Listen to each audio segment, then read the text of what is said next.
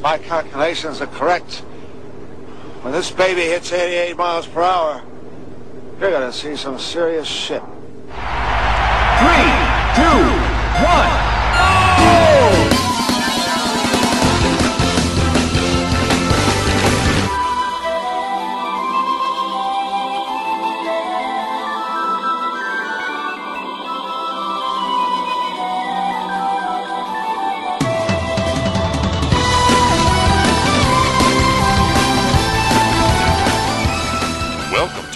RPG Backtrack, your time traveling podcast where we discuss computer and console RPGs from the 1980s right up through yesteryear. Brought to you by the staff of RPGamer.com, we tackle the good, the bad, and the ugly games from nearly 30 years of RPG history. So sit down and hold on tight, your next adventure is about to begin. Here are the hosts of RPG Backtrack, Phil Willis and Mike Moehnke.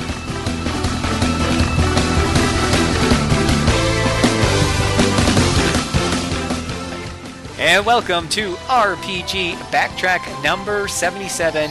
Welcome to the machine. Boy, we are talking about a whole lot of games, or maybe just a couple of games. It's anybody's guess tonight as we talk about the Dot Hack and the Dot Hack GU series. And to help me discuss these tonight are my good friends, Mr. Adrian Den Alden Hey everyone. and Mr. Nathan Schulten. Hello. How y'all doing tonight? Uh, Talk about pretty Dot. Hack.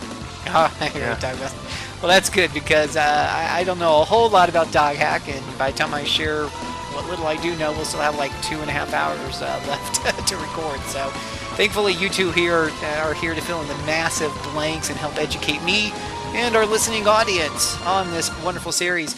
Uh, my good friend and co-host, Mr. Mike Moehnke, may not be here tonight. Um, he had a couple of other things he had to attend to. He might be able to jump on later on. We shall see.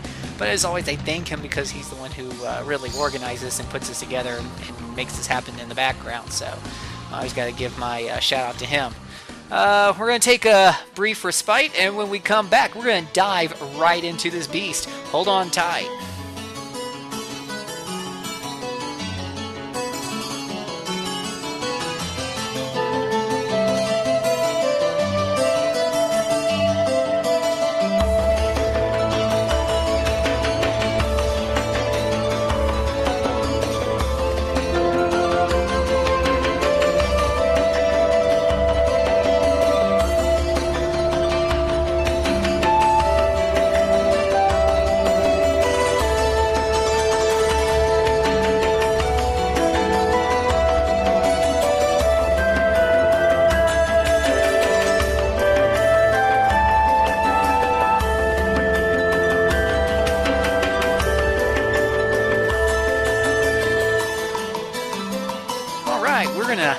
Jump right into it. This is the main event where we focus on uh, uh, RPG, or more often than not, an RPG series uh, that we talk about for hours at a time sometimes.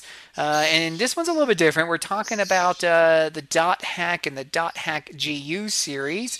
But uh, one of uh, one of these two esteemed experts is going to explain in just a moment why we're going to discuss each series basically as one game instead of doing the normal approach where we talk about each game in the series separately. Uh, but I'm going to go ahead and do the normal introduction I do for any game, uh, or in this case, the whole game series. I'm going to tell you where it comes from and when it came out. This is a dot hack developed by CyberConnect 2, published by Bandai Games. This is a PlayStation 2 RPG game released in North America. The first one, Infection, was released on February 11th, 2003. Number two, Mutation, released on May 7th, 2003. Outbreak, which is part three, released September 9th, 2003. Last but not least, Quarantine, released on January 13th, 2004. Holy cow, that's a that's a quick quick uh, flurry of RPGs there that came out pretty close together, but you're going to explain to us why in just a minute, or one of you two will. This is a single player action RPG experience, a rated T for some terrific issues that we need to discuss. And this was released on DVD ROM, or at least four different DVD ROMs. So let's start off with uh, with the with the obvious burning question on everyone's mind. Uh, and either one of you gentlemen can feel free to pick up the ball and run with it here. So, why do we have four games that are released oh so close to each other? I mean, these guys are literally like four months apart. Uh, we know it normally The- takes more than four months to develop an RPG. The answer is pretty obvious, actually, when you think about it. It's Dot Hack is one of the first examples of a serialized RPG. We we've seen a few in more recent times, most of them released on digital distribution, but this was the Dot Hack series as a whole was a giant mass media experiment uh, covering thousands, like a dozen different uh, mediums, not not only games, but anime, manga, novels, etc., etc. They, they, So- they even had radio shows. I everything did like not know that, but that's awesome. Uh, so um, basically, it is all one game. Um, the story of each game ties directly into the uh, into the next. They, they, there is no real ending to each individual game. It's it cuts off almost at a random point. It, it's not random. It is this, it is a specific point, but it might as well be. For the first game, a little less so for the other ones. Yeah, but uh, in, in essence, it, the whole the whole series tells uh, the story of Kite, who's uh, playing uh, an online MMO uh, called The World. It takes place in the near future, or actually, I guess it would be the recent past. I think the original series takes place in 2009. Uh, and uh, in this MMO, um, We only wish we had internet technology that good in 2009. exactly, exactly, with the head-mounted displays and whatnot. But uh, Kite is uh, he's playing this MMO with his friend Orca, and uh, while they're playing, okay, okay, the- let's take a step back here. and Make sure Kite and Orca are their, are their in-game names, but these are the, all the characters are people playing an MMO. They're you know people in the real world. Uh, Kite is officially a middle schooler, I believe. Is Orca uh, yeah, middle school school, I friend? believe. Kite and Orca, are, all the names given for these characters are just their in-game names. And the game, the series does a whole lot of playing off the differences between how people are in the real world and how they are in the game world, because you know it's characters in MMO. So, but so just keep that in mind as we talk about them. Okay, that, that makes a lot of sense. In- Sounds kind of cool.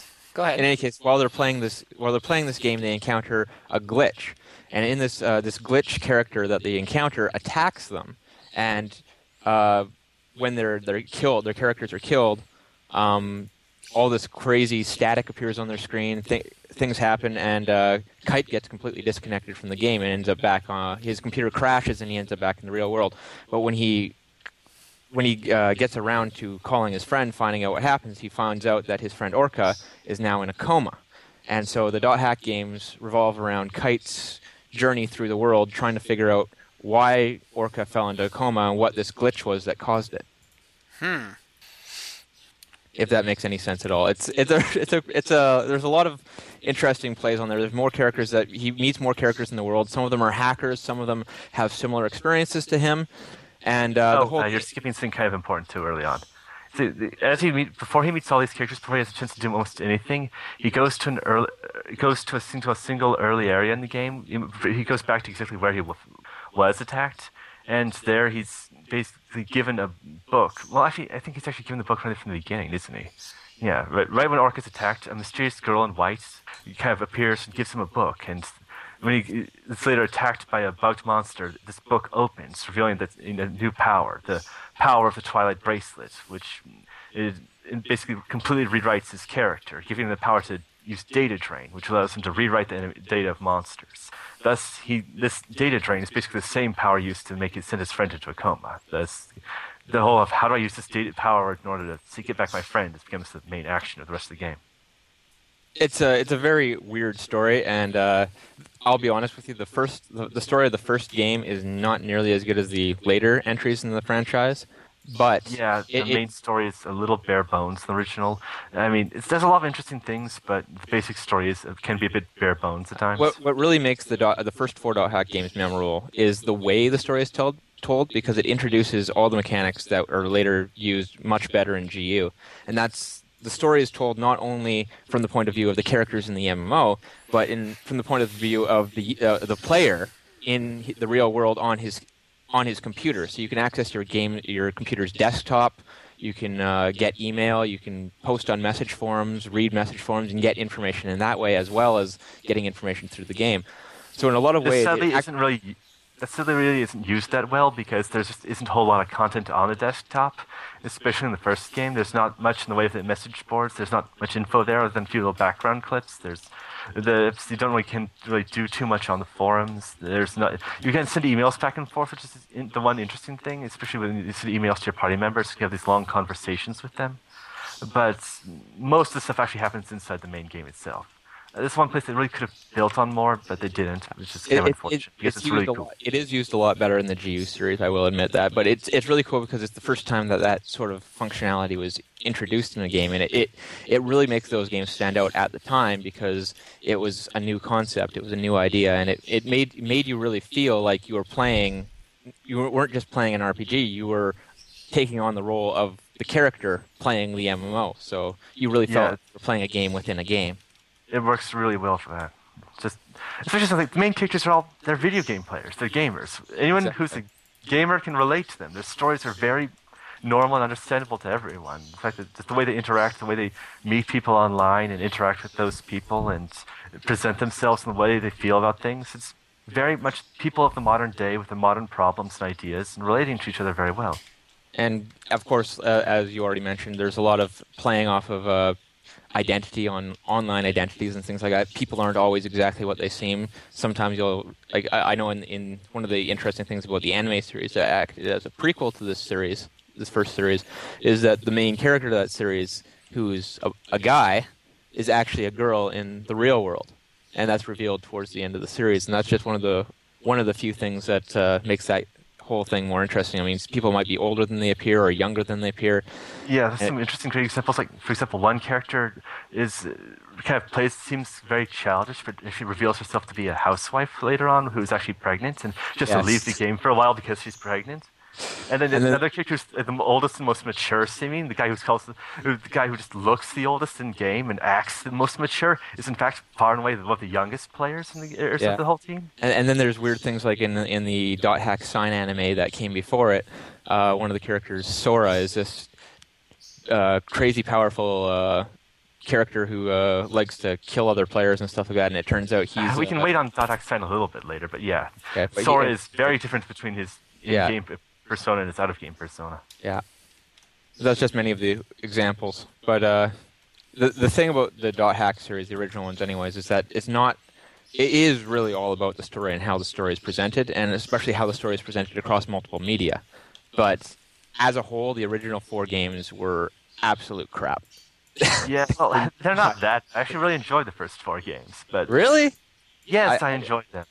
I could not even get through the fourth one. I, I, by the time I was like just starting up the fourth one, I just said this is just getting way out of hand, and I just gave up. I, I had to struggle to finish the first three. I, I'll admit I had a little bit of burnout on them, but I have a burnout on most every long game. I have burnout on Persona 3, which says something about how easily I get burned out. But yeah, I managed to finish these ones. Oh, it, it wasn't the burnout that killed me. It was it, it was the fact that the dot hack uh, volume four start basically starts out by asking you to collect what is it like twenty or thirty of the virus cores or some nonsense like okay, that. virus cores, those things are terrible. They deserve their own mention right now. It's like, basically, before you even get into dot hack, before you even can feel like you want to get concerned with it, know this. This game will basically ask you to use your power of data drain, their special ability, to extract special rare items from enemies over and over and over. And there's A lot of Is this A like of- is this like the drawing power when you from Final Fantasy VIII where you suck the magic No. out of them? No by comparison. well, it's actually cooler than that. Really awesome, actually, by comparison. Okay. Because a lot of Yes. people say that whole, you know, when we talked about Final Fantasy VIII back in the day, a lot of people boo-hooed that particular part of the game because it felt kind of forced and an unnecessary time sink. It, well, it was, but yeah. Uh, data drain's different. That's basically data drain. Basically, it's the ultimate hacking attack. Basically, if you do something called protect break by doing enough damage to an enemy or hitting their weakness enough, where the, the special protect break condition activates, you can data drain them. Data drain then activates this big fancy special effect where you basically reduce the enemy to like a level one harmless monster and get a cool item out of it. It's a great way for dispatching things like well. Dot, the original Dot Hack series has a lot of really unfair enemies. Either one, enemies who are com- Especially especially in volume three and four. Especially in volume three and four. Yeah, and especially in a couple dun- big dungeons in three and four, but also even in volume two, there's uh, as well enemies which are well, like like if you you can suddenly be dropped in a field battle where there's three enemy groups come in and there's a whole bunch of powerful monsters and two of them will revive any enemy the instant it's dead, including Oh, each other. So it's basically impossible to kill them unless you data drain them to basically you data drain them down to a level one monster that is harmless, which is even worse than killing them in Yeah. The, the unfortunate thing about it too is that there's a limit on how often you can use your data drain ability. It it every time you use your data drain ability, it corrupts your character, and if it gets too far, you get an artificial game over. Yeah, and also there's other even worse conditions like it was just a game over. It's also like lose a level for every party member, but this only happens at really high data drain, which is kind of hard to get actually. It still you get some nasty side effects in the middle, like everyone gets charmed, which is close Yeah. enough to a game over in this game. It, it's pretty brutal the way it's all designed and put together. But honestly, I thought that volume two, of, of all the, all of them, volume two was the most palatable to me because it seemed like the monsters were the most balanced. Like it, it was a step up from dot hack infection because it required a little bit more thought. You couldn't just hack and slash enemies to death, but it didn't get to the point where there were enemies that would destroy you in two hits like it did in volume three and four. Yeah, as the dot ha- these games go on, it's like there's kind of weird balance issues. Basically, you need a well balanced, good team of you and your AI. Well, your they're players in game, but they're AI driven in, in the gameplay. You need to get through. Like for example, three twin blades gonna die fast. Seems like it works, but fast. But no, it's they're gonna die fast. You really need a powerful heavy blade or heavy axeman in order to get through. Uh, have it tank some hits and a wave master support you which gets kind of problematic since in volume three and four they you only have one wave master due to the various characters leaving the party for a while. So which is like you absolutely need a wave master to get through, which means you're going to be using Wiseman a lot. And I guess I should actually explain the basic the game within the game a bit more. See, basically the game you're playing within the Hack games is the world. It's very much it's a classic MMO, but if you've if the World of Warcraft is your only MMO you know, it's going to seem like a really weird MMO. Yeah, it's a, it's a very I'll- different from most MMOs. It's it's based. It's actually I'd, I'd say it's similar, more similar to like something like Diablo with randomized dungeons and things like that. Well, yeah, it's like Diablo, but also a lot like Phantasy Star Online in particular strikes a strong similarity. The characters, their appearance is based off of character creation at the beginning of the game, not off of armor they're equipped. It's more about just random adventuring in areas, which is just particularly field zones. Like, like definitely Phantasy Star Online is the closest thing it's most like to any game. Anyways, there are six or so character classes, I believe. There's Heavy Axeman, which is a big, heavy, strong tank class. She's a giant axe. There's the Heavy Blade. Ah, I forget the exact terminology for these, but Yeah, the large, the two large 200 sword using class, which is also heavily armored and very powerful, but is a somewhat different style than Heavy Axeman. A little less defensive, a little more offensive. They, use different moves. yeah. And then there's the the twin blade, which is what Kite is. Yeah, Uh, the twin blade, the- which, the is- Wave is Master. kind- well, the twin blades is heavy, quick attacking one with Yeah. poor defense, but also it's the second best magic using class. Not that it really is very good at it compared to Wave Master. Yeah, and That's- Wave Master is obviously the magic using healing class, obviously. Yeah, you, And really then there's that healing and buff. there's that spear class, which I can't remember the name of it. Yeah, the spear class, which it's also medium armor type like the twin blade, which it's well, it's just kind of there. I can't remember much about Yeah. it. There's only like one character that I actually used it, and I can't even remember which characters that name the character's guy name was. the character is based off of the guy from Dot Hack Sign at that. Really Yeah, yeah. Guy. And uh, then of course there was the uh, uh, the one-handed sword user like Balmung, which I can't Yeah, remember like the of either. I, There's I- a whole lot it might have been Blade. I know in GU it was Blade Brandier, but I can't remember if that was the it's Blade same. Master original. It might be Blade Master. Yeah, Uh, these guys are really common and kind of generic, but not bad to have. yeah. I don't think we really have a lot more to say about the uh, the original four games, other than uh, they're exhausting to get through, but they're certainly an interesting and unique. It's a unique and interesting series at that, Yeah. at least. Did we I mean, talk? the characters are fun and the story is kind of interesting. It's hard to justify the price of buying four games unless you get them all together Yeah. cheap. Did, sadly. did we talk? ab- Did y'all? Did I miss the part where you talked about a little bit more about the, the gameplay mechanics themselves? Is this turn-based combat or? Oh yeah, let me get to. I'll very, po- very poorly designed action RPG system in Well, which um, well, the in which you- basic. well, it's not a basic system. It, it's it's worse than basic. No, system. I wasn't quite saying Like, that. all you can really do in the game, as far as uh, action combat goes, is a basic attack and you can block. Other than that, anything else that you want to use has to be accessed through a menu. So it's it's a it's an action RPG combat with heavy focus on menus. You'll be opening the menu a lot in order to access your special skills and spells and whatnot and items, pretty much Yeah, this- constantly. this is can get a little tedious, but it's also there are various things I like about this combat system. Most notably, the just the basically you, the basic gameplay of just running around attacking, and occasionally using skills, isn't too in depth. But I really like some of the stuff, especially the way they handle the AI partners. Of the various allies you bring with you have a lot of personality, constantly making clips which are displayed MMO style, and they talk about it as an MMO, which is a very refreshing change. And also, I really like the way you can control them. You can give them specific orders at any time. You can set out various different ways, patterns that can affect how they control in battle. And it's rather easy to use. And I like its overall way of controlling AI allies and such. Yeah, the, the biggest issue is more than anything like the core mechanics for the system. I, I agree, were were good, but the problem was a lack of shortcuts. Um, for an action system, keeping you engaged in the action is kind of important, and it didn't really do that. It forced you to break the action to toggle through menus way too often to really be a, a good action RPG. Know, it's not really trying to be a good action RPG. It's actually just trying to play it MMO like, which I think is it works sort of like that. But yeah, it does have some problems of being a little bit clunky at times. It's been a while since I played, so I can't remember all the Yeah. details. But I, I honestly, for the first four games, the thing that really stood out for me the most, though, was the stuff that came around it. The the anime stuff that came around it, and the and the manga stuff that came around it, like Dot Hack Sign, Dot Hack Legend of the Twilight, which came afterwards, or even the, the OVAs that came with the games. Uh, the the yeah, it's worth mentioning. Yeah, the is Or dot, dot hack liminality. 40 minute OVA called Dot Hack Liminality. Yeah. Before we get uh, into that, let's uh, let's let's talk about the price of these little bad boys. That was the biggest complaint against the games when they first came out is that every single game, despite being part of a whole, was released at regular retail I price. think it was like was forty. Was it 50-ish 50-ish, dollars, Yeah. So a lot of people had trouble justifying the price, especially since base, compared to other stuff at the time, they were pretty mediocre games. And and and the the and, and not that we're there yet, but the GU games did the same thing pretty much, right?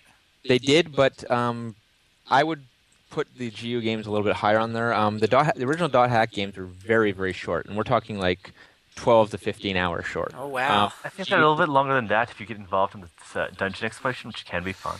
Yeah, but you have to. And- Really, that's all grinding at the end. The story itself, you only takes 12 to 15 hours to get through, whereas the Dot Hack GU games will easily last you 20 to 30 hours. so Yeah. The, the dot hack, I'll say that the original dot hack liminality, the very first one, is almost worth the extra price because it's actually a pretty darn good little anime. I, I would say the OVAs are worth more than the games themselves because they're obviously rare since they were only released with the games, and the games didn't have a very large print run. And you, obviously, you can't buy the those OVAs on their own. And the OVAs are also not only interesting, but they're unique in the Dot Hack universe in that they're the only anime series in the Dot Hack universe that takes place in the world. All, all the other ones take place in uh, in the game world, but the Liminality series looks at the game world from outside, and so you see the people's real personas, and you see them playing the game, but you never actually see what's going on in the game. So, uh, uh, uh, Nathan, I understand you like so you like this uh, first uh, series enough to go, you know, completely all the way through it. Um, would you say that you like this one more than the GU series? No, I won't say I liked it more than GU. GU is pretty darn good in comparison. I, I'll say I liked it. It's not the greatest game. I don't imagine myself replaying it ever, but it's it does a few things GU doesn't, which I like about it. Which, Which- I'll get to when we get to GU. Okay, That's- all right, yeah, because definitely want to hear that contrast. All right, so um, what we got here, if you wanna, if you wanted to buy these games now, as, as Adrian mentioned, yeah, they, they came out back in the, uh, you know, fifty bucks, and uh, so two hundred bucks for essentially what was, you know, uh, maybe uh, you know one really long, you know, RPG, and I remember that. I remember that when they were announcing the game and reading it on uh, the websites and stuff, and it was one of the reasons why I didn't even bother to look deeply at the series at all. I didn't. Uh, I didn't actually think twice about it until about four or five years ago, um, which would be about five years after Dot Hack came out. How, how long after Dot Hack did GU come out? GU came out in 2006. 2006. Oh, okay. Yeah, it's actually short enough afterwards. Actually, I saw the first commercial for Dot Hack GU before I finished Dot the, the, the actual original series. Oh goodness. So I, I think I picked up um, on GU in 2000. It must have been like 2007. No, 2008. So, um, anywho, uh, that's neither here nor there. We'll talk about that in the GU section. But so Dot Hack, if you want to buy that guy today, it isn't too much cheaper. you can get uh, okay. So starting off with part one, uh, you can get uh, used copies of about fifteen dollars. Not not too bad. Uh, but if you want brand new, you're looking at a hundred. Uh, for part two, used copies are about. I, I see a couple on here for about. I would say an average of about thirty bucks. Uh, they, they there are some higher priced ones, uh, and then the brand new ones are 120, 130 bucks. Uh, the uh, part number three uh, used copies are pretty solid. They're around 25 bucks. Someone's got a calculator, right? So someone's adding this up. 15, uh, what did we say? 15, 30 is 45, and now this is another 20, 25. So you're looking at maybe 70 bucks so far. Brand new, uh, you, uh, there's actually a couple copies brand new for 40 bucks. But then we get to the, then we get to quarantine. I must have only printed like 10 copies of this thing because used it's uh, it's a hundred dollars. Holy crap! I didn't realize my copy of Dot Hack Quarantine was so Dude, valuable. That's awesome. Dude, go sell it now. No, I, I no, wait, wait. I found one here that's on buy it now. I'm gonna see what the shipping is, but there's a buy it now here for 80 bucks. Um, so uh, let's see. It's used. The box is open. Free shipping. So okay, you can get it for 80. There's a deal. Steal Does that. it still have the OVA inside though? Uh, probably not. let's see. let's let's see if it says The worst OVA. of the OVAs, but Uh, product features. This is a box copy. It comes with a gaming case. Fine, light scratches, no anime disc or manual included. Oh, that's Oh, why it's cheap. you go. Oh. Now, if you, if you want the guy in Eighty this, dollars cheap without the manual or the OVA. That's that's terrible. if you wanted uh, brand new in the shrink wrap, which would I'd imagine would include that uh, OVA you mentioned, uh, that is two hundred dollars. Wow. So at Wow. at minimum to pick this series up, you're you're you're probably looking at splunking down at least what 150 160 bucks, and that's it's without. not that different what I paid for it originally. yeah, I know, right? It I'm just, just looking at the. I, I bought this used back in like 2006 or 2007 at uh, EB Games, and I think I paid about 20 to 30 dollars for each game. well, and, and that, you know, I was going to mention that. Uh, And they all had the OVA too, which was nice. Oh, okay. Well, that's very nice. Yeah, because I, I got GU those three games for maybe ten bucks each. So yeah, maybe fifteen tops. But anywho, yeah, there's um, yeah, you're gonna have to dig. You're gonna have to dig deep for that. So you said you said the uh, the OVA or whatever was worth more than the game. Is it worth the hundred fifty dollars? Um, depends on if you really, really want to see it or not, or if you really want to get into the Dot Hack universe or not. Um, if you really get into it, there's a lot of content in there, and a lot of interesting stories and side stories. The liminality story I personally The- really like. The volume one, the first volume of Liminality is really one of my favorite things in Dot Hack. I really like it. The second and third are a little less so, kind of interesting. The third is uh, especially mostly just backstory for a lot of the rest of the Dot Hack world. But the fourth Liminality, which is the most expensive, is actually really the least important and interesting, if you ask me. Basically, nothing of important ha- importance happens in it. So yeah, that's about how my feelings on it. So one of the uh, one of the more interesting things about this game when it was you know coming out, I'm uh, is you know I was reading the previews and stuff, but you touched on it before. Is is there was a lot of other. Uh, uh, collateral or media or whatever, you know, about the dot hack, the comics, the the cartoons or whatever. So, so let's talk about those uh, revolving around this first series. Well, Well- the first would be Dot Hack Sign, the original anime, which is basically a, sl- which a prequel which takes place just before the main events of the games. And involves And mirror this- versions of all the characters, which is one of the cool things. Yeah, so that's a kind of recurring theme across a lot of the Dot Hack stuff is that people keep looking the same even though they're different characters. For example, in this one, the character of Tsukasa, the main one of the main characters of Dot Hack Sign, looks just like the character Elk, who's a major character within. Okay, he should be a major character in the original games, but he actually doesn't do much. Similarly, uh, actually, Mimiru is probably the better example. Mimiru, who's the main character in Dot Hack Sign, looks exactly like Dot Hack. Uh, uh, looks exactly like Black Rose, who's a major character in Dot Hack Mutation. And actually, in both versions, she's probably the second most important character after the protagonist. Yeah, there's the only difference between them is Mimiru's brown, Black Rose is pink and red. Hmm. What else? Well, listen, Dot Sign is really darn awesome. Uh, it's one of my favorite anime series, actually. That's a good way to put it. It is really darn awesome. It's it's it's a cerebral series. It, there's not a lot of action that happens in it, but it's got such interesting characters and such an interesting plot line that you can't help but fall in love with it. Yeah, it's just extremely deep, interesting characters. It's really slow, kind of it's a slow, careful approach to character growth because character growth is the single most important thing to it. It's doesn't try to hide behind being oh cheap action or anything else. It's just all about deep character psychology, which is is really good. And There's a lot of also- talking. A lot of talking. A lot, yes. Also, really amazingly good music. This is the Oh, series that God. introduced me to Yuki Kajiura, who's become my favorite composer ever. The Heard Dot Hack series as a whole has incredible music. It's not just Dot Yeah. Hack Sign, it's the whole series. Yeah, I mean, she's some, did the, some. If people not familiar Dot Hack, might know her as the composer for Xenosaga Episode Three, which has equally great music in my opinion, and various other works. So, yeah, great music. Also, one thing I've noticed: Dot Hack Sign and the original Dot Hack games share a villain, the mysterious entity Morganna Mode Gone. Uh, this entity, well, is basically utterly absent terrible in the games, but it's a splendid. Hold, hold on one second, stuff. Nathan. We're having a little bit of an issue. We're gonna get you right back here. And uh, uh, hold on one second. There you go. Try that again, Nathan. You were talking about the villain. Yeah, the main villain of the Dot Hack, uh, of both Dot Hack Sign and the Dot Hack games, is this mysterious entity called Morganna Mode Gone. Uh, this entity is almost completely absent in the games and it's just terrible in them because you know she doesn't do anything or say anything or appear at all, even though she's actually the main villain. But in Dot Hack Sign, she's a splendid villain, just absolutely great overall. It's Even though, again, you still don't see her very often. She's only in two or three episodes, I think. Well, she's a disembodied voice who appears constantly, which, which, which it makes it kind of just. She never appears, but she's always talking, and, and her the way she acts is always interesting. So I guess it's kind of the crazy thing that Dot X sign. It's, like- it's, it's anime so much about talking. The only thing the main villain does is talk, which is, but it And- works. and launch and create invulnerable monsters, of course, too. And they create invulnerable super monsters. But hey, we all like skate. Yes, and uh, oh, you got you can't help but love uh, Tsukasa's little guardian protector, the Yeah. weird sort of barbell thing.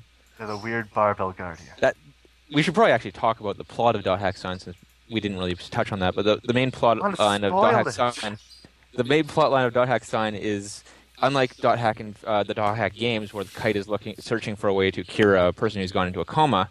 Uh, the main character Tsukasa in Dot Hack Sign is in a coma in the real world, but he's trapped within the game and he can't log out, which is a, a theme that you you see in a couple other uh, versions of the uh, game uh, of the game and the anime series later on.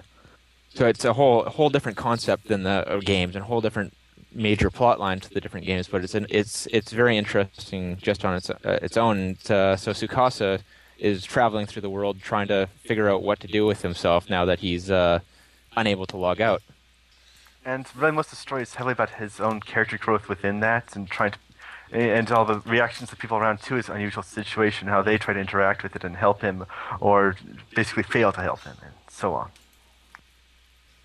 Well, I think we've touched on everything we can about Dot Hack Sign. There was one other anime series that came around with the uh, the original uh, Dot Hack games, and that was Dot Hack Legend of the Twilight, which was a sequel. Okay, Dot Hack Legend of the Twilight is a terrible anime. it's an adaptation of the Legend of the Twilight Bracelet manga, which is vastly better. But Read the manga, still ignore the ridiculous. Still ridiculous. I mean, the whole thing was basically designed as a as a comic relief for the series. There's there, there's a lot less seriousness to the plot line and a mo- lot more goofy stories and Yeah, mini stories. in many ways, the Dot Hack Legend of the Twilight manga is basically all about showing this is the great world the heroes created by winning the games. It's basically the main point of it, and Yeah. it's basically fun, and it has develops a bit of a serious storyline, but the story serious stor- storyline never gets too serious, and it has kind of a nice feel-good, happy ending. I like. Yeah. it. But the anime that gets weird and focuses a bit too much on the brother-sister incest angle, which is kind of creepy. It ruins everything I liked about the manga, so don't watch it, please. Hmm. Okay. Any other thoughts? Um, oh yeah, there's also a couple other things like there's some prequel novels. One of which is interesting that it's basically there's one focusing on the some of the people from the perspective of the company that runs the Dot Hack universe and their encounters with some of the various unusual happenings, and some short stories that follow up which continue that perspective of the Cobalt Knights, who are the so-called who are kind of the opposites of the Crimson Knights who show up in the Dot Hack uh, Dot Hack sign anime.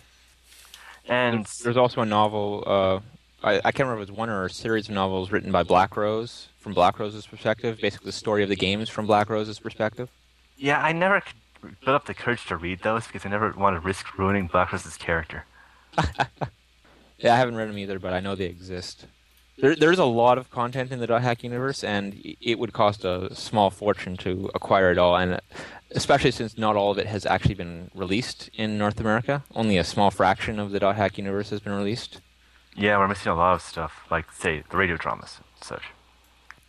and the whole last game in the series. Yeah, that is that too. I try not to think about that one. There was, there's another one actually that was released recently. Yeah, the Dot Hack Versus. Yeah, hmm. Which which what? Oh, so that one was pa- the thing was packed with an anime movie, which also Yep. we're probably missing. yeah, we're missing that as well. I'm, I'm almost tempted to import it just because I kind of want it. It sounds interesting. It sounds a lot like Persona 4 Arena, which really makes me intrigued. So It's not. But the, it's, I'm never gonna be able to get over the fact that they call named the new the new girl kite lookalike Sora, even though that's such a major character from earlier on. That I know that I, I that just boggled my mind as well, uh, and especially when I don't know if you've seen the Dot Hack Quantum OVA, which was released here about a year or so ago. Ah, I've been meaning to. Like I think about it last night since it's available online, and It's actually quite good, but the the main character in that one is also a kite lookalike girl, and I can't remember her name now off the top of my head, but it's not Sora. I'm surprised they didn't just make her the main character. yeah, I just don't know anymore. I really need to get around to watching Quantum though. Yes, uh, I definitely recommend it. It's, it's quite interesting. It's uh, more action oriented than uh, than Dot Hack Sign or Dot Hack Legend of the Twilight, but it's still got the whole cerebral aspect to it. It's got a really cool antagonist. Okay, so I'll need to go watch it then. It's very short though. It's only about 50 minutes long. Unfortunately, I can't find any of this on Netflix. How rude. uh, Dot Hack Quantum is streaming online on Funimation.com. Who they have the streaming light rights, so you can just watch it there. Is, is that the English version or is that the uh, the dubbed uh, the subbed version? I don't remember what they have actually. Sorry. Okay. Um, cool beans. Well, we're going to take a teeny tiny break, and we'll be back to talk about GU. Hold on tight.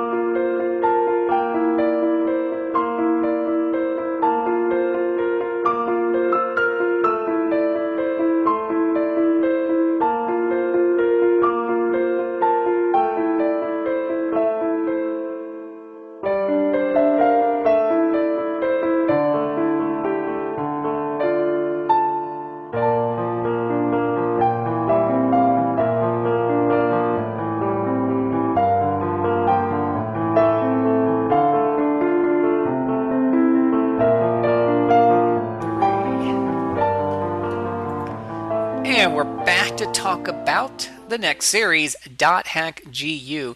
Developed once again by CyberConnect 2, published by Bandai. This is a PlayStation 2 series.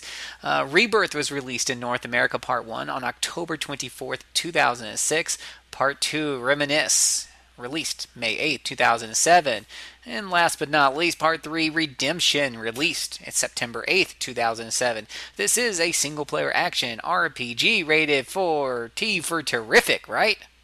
Pretty yeah, much, I would yeah. say so. Yeah. All righty. So we're gonna have a little bit more to talk about this one because this one was uh, this one was a little bit more loved. And uh, before we get into the specifics of why it was loved, we're gonna first talk about the uh, the story. So Okay. Uh, go for it, Mr. Nathan.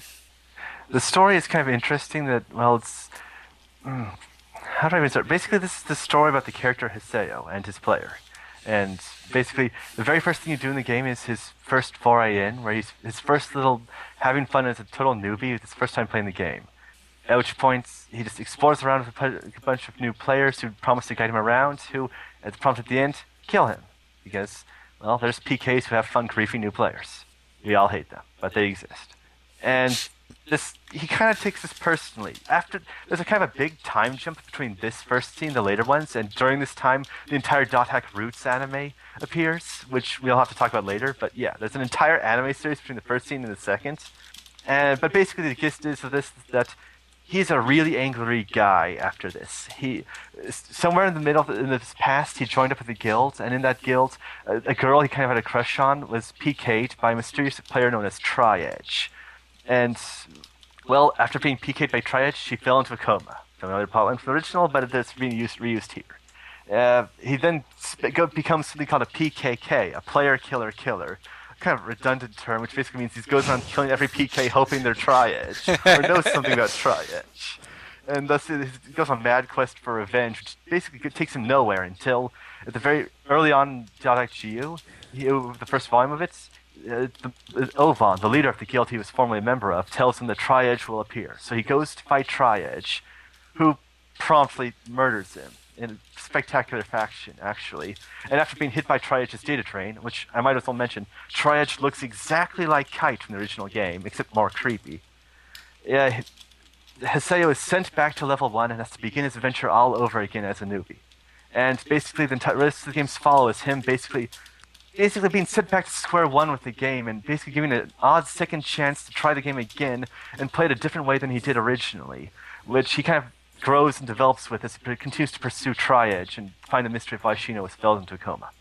And along the way, of course, he meets new characters, develops friendships, learns more about the world and why Tri-Edge exists and why Shino ended up in a in a coma. And it, it actually all goes down uh, to the actual meaning of the phrase GU, which is never officially rele- uh, revealed in the game. Actually, there's But- like 12 different meanings of it. Yeah, there, there's 12 different meanings, but the official meaning and the meaning that the, the developers actually uh, released this information after in a in a QA session after after the games were released. The GU actually stands for grow up, which is what the whole story is about. It's about Haseo growing up as a character. Yeah, it's done it's really well. Haseo's a great character, and all the play- people play off him are pretty good. I don't Also, think I've ever seen a protagonist in a JRPG that develops more over the course of his story than Haseo does. It's Well, I guess comparable to Neku from The World Ends With You, but that's pretty good company. Well, he, I'm I'm not even.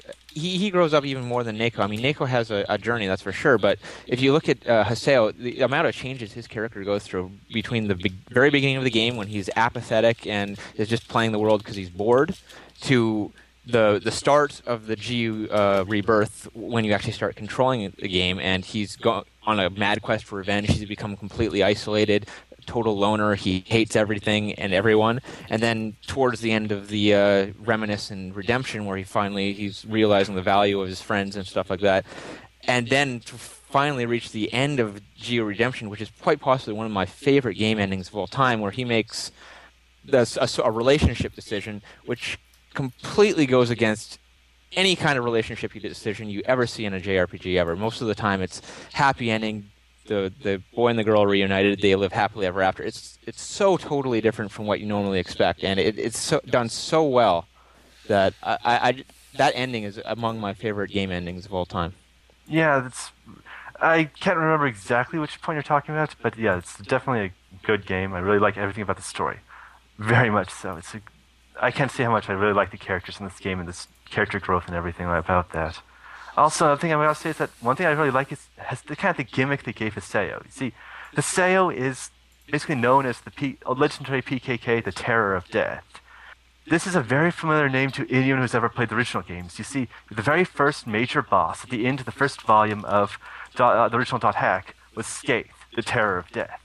Basically, Haseo is Skeith. He controls Skeith's power. He, eventually, in later on, he gets the power to transform into Skeith and use it to defeat all of his enemies. This is a, a really cool kind of gimmick because suddenly, all, him and all the other of the eight phases, the main bosses of the original games, all appear as characters. Uh, they're, they're the ah, what's the term they're used for them? The, They're avatars. yeah, they're, no, but the four the eight characters who have it, they're the, Oh, the epitaph users. Yes, the epitaph users. There are eight epitaph users, one for each of the bosses from the previous game, and they're all major characters who are all important and have to each have that same power. Basically, they are become the new bosses of this game, and it's kind of a weird reversion of everything because the heroes of the last game are suddenly enemies you have to fight in this one, and you characters control the powers of the bosses from the previous game, which is a cool twist I really liked.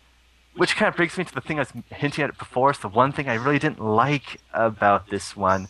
The one thing the original game did better is that the original game, main character's power is data drain, and it's a major central game mechanic you can constantly use. In this one, it's not. Skeith's a plot power. It only shows up at certain plot points. You really can't access it at all during normal gameplay. You have eight Epitaph users who are all major characters, and many of them join the party. But basically, none of them are actually, actually any different from any other character. There's no though the fact that there's no specialness to their powers, they can't really access them anytime, and that's really the one thing I can't don't like about .IGU.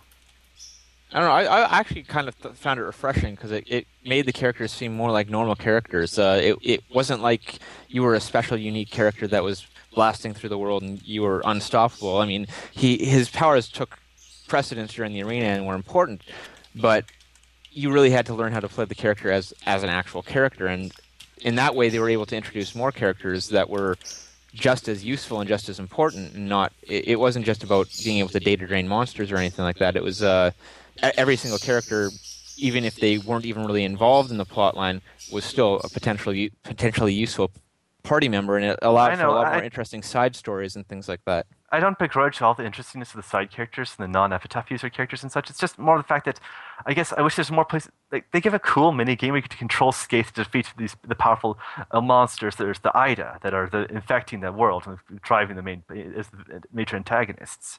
However, they, the hardest boss uh, boss fights in the game, I might add. Yeah, they're actually really kind of cool fights. Uh, the thing is about them is that well, these only show up at a couple spouts in the whole game. Like the original, you can originally find the bugged infinite HP monsters scattered throughout different areas, different special dungeons and such. In this game, they only show up like four times in an entire a single volume. You don't get these that many of these fights. You don't get points where you get to use like defeat a normal bugged monster in foot combat, then defeat it with the power of Skeith. You can't.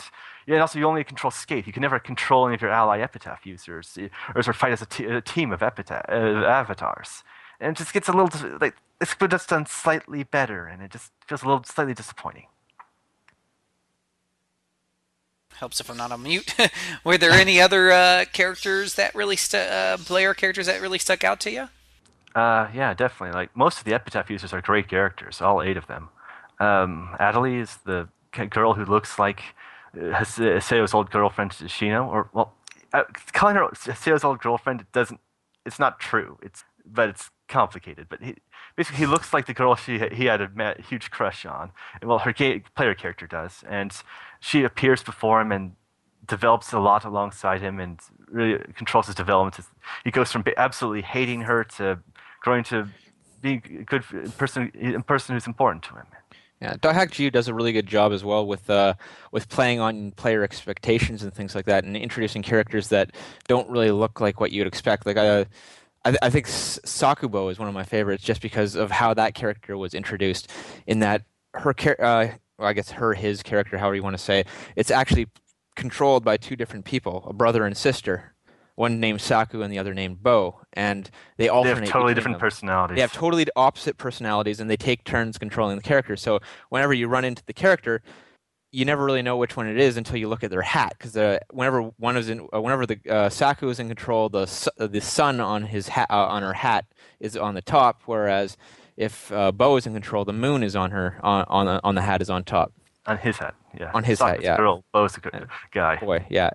And the the one thing that really disappointed me though with Sakubo's character is how they handled it at the end and they kind of ruined that whole dynamic of brother and sister by trying to make them one character with a split personality. I, I didn't like that. I thought that was a cop out that ruined it's actually kind of interesting.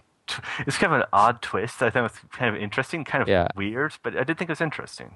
It was interesting, but I sort of found it like a cop out because the whole idea of one person, uh, of one character being shared by two people, I thought was really cool. It was definitely something you can't see anywhere other than in an MMO.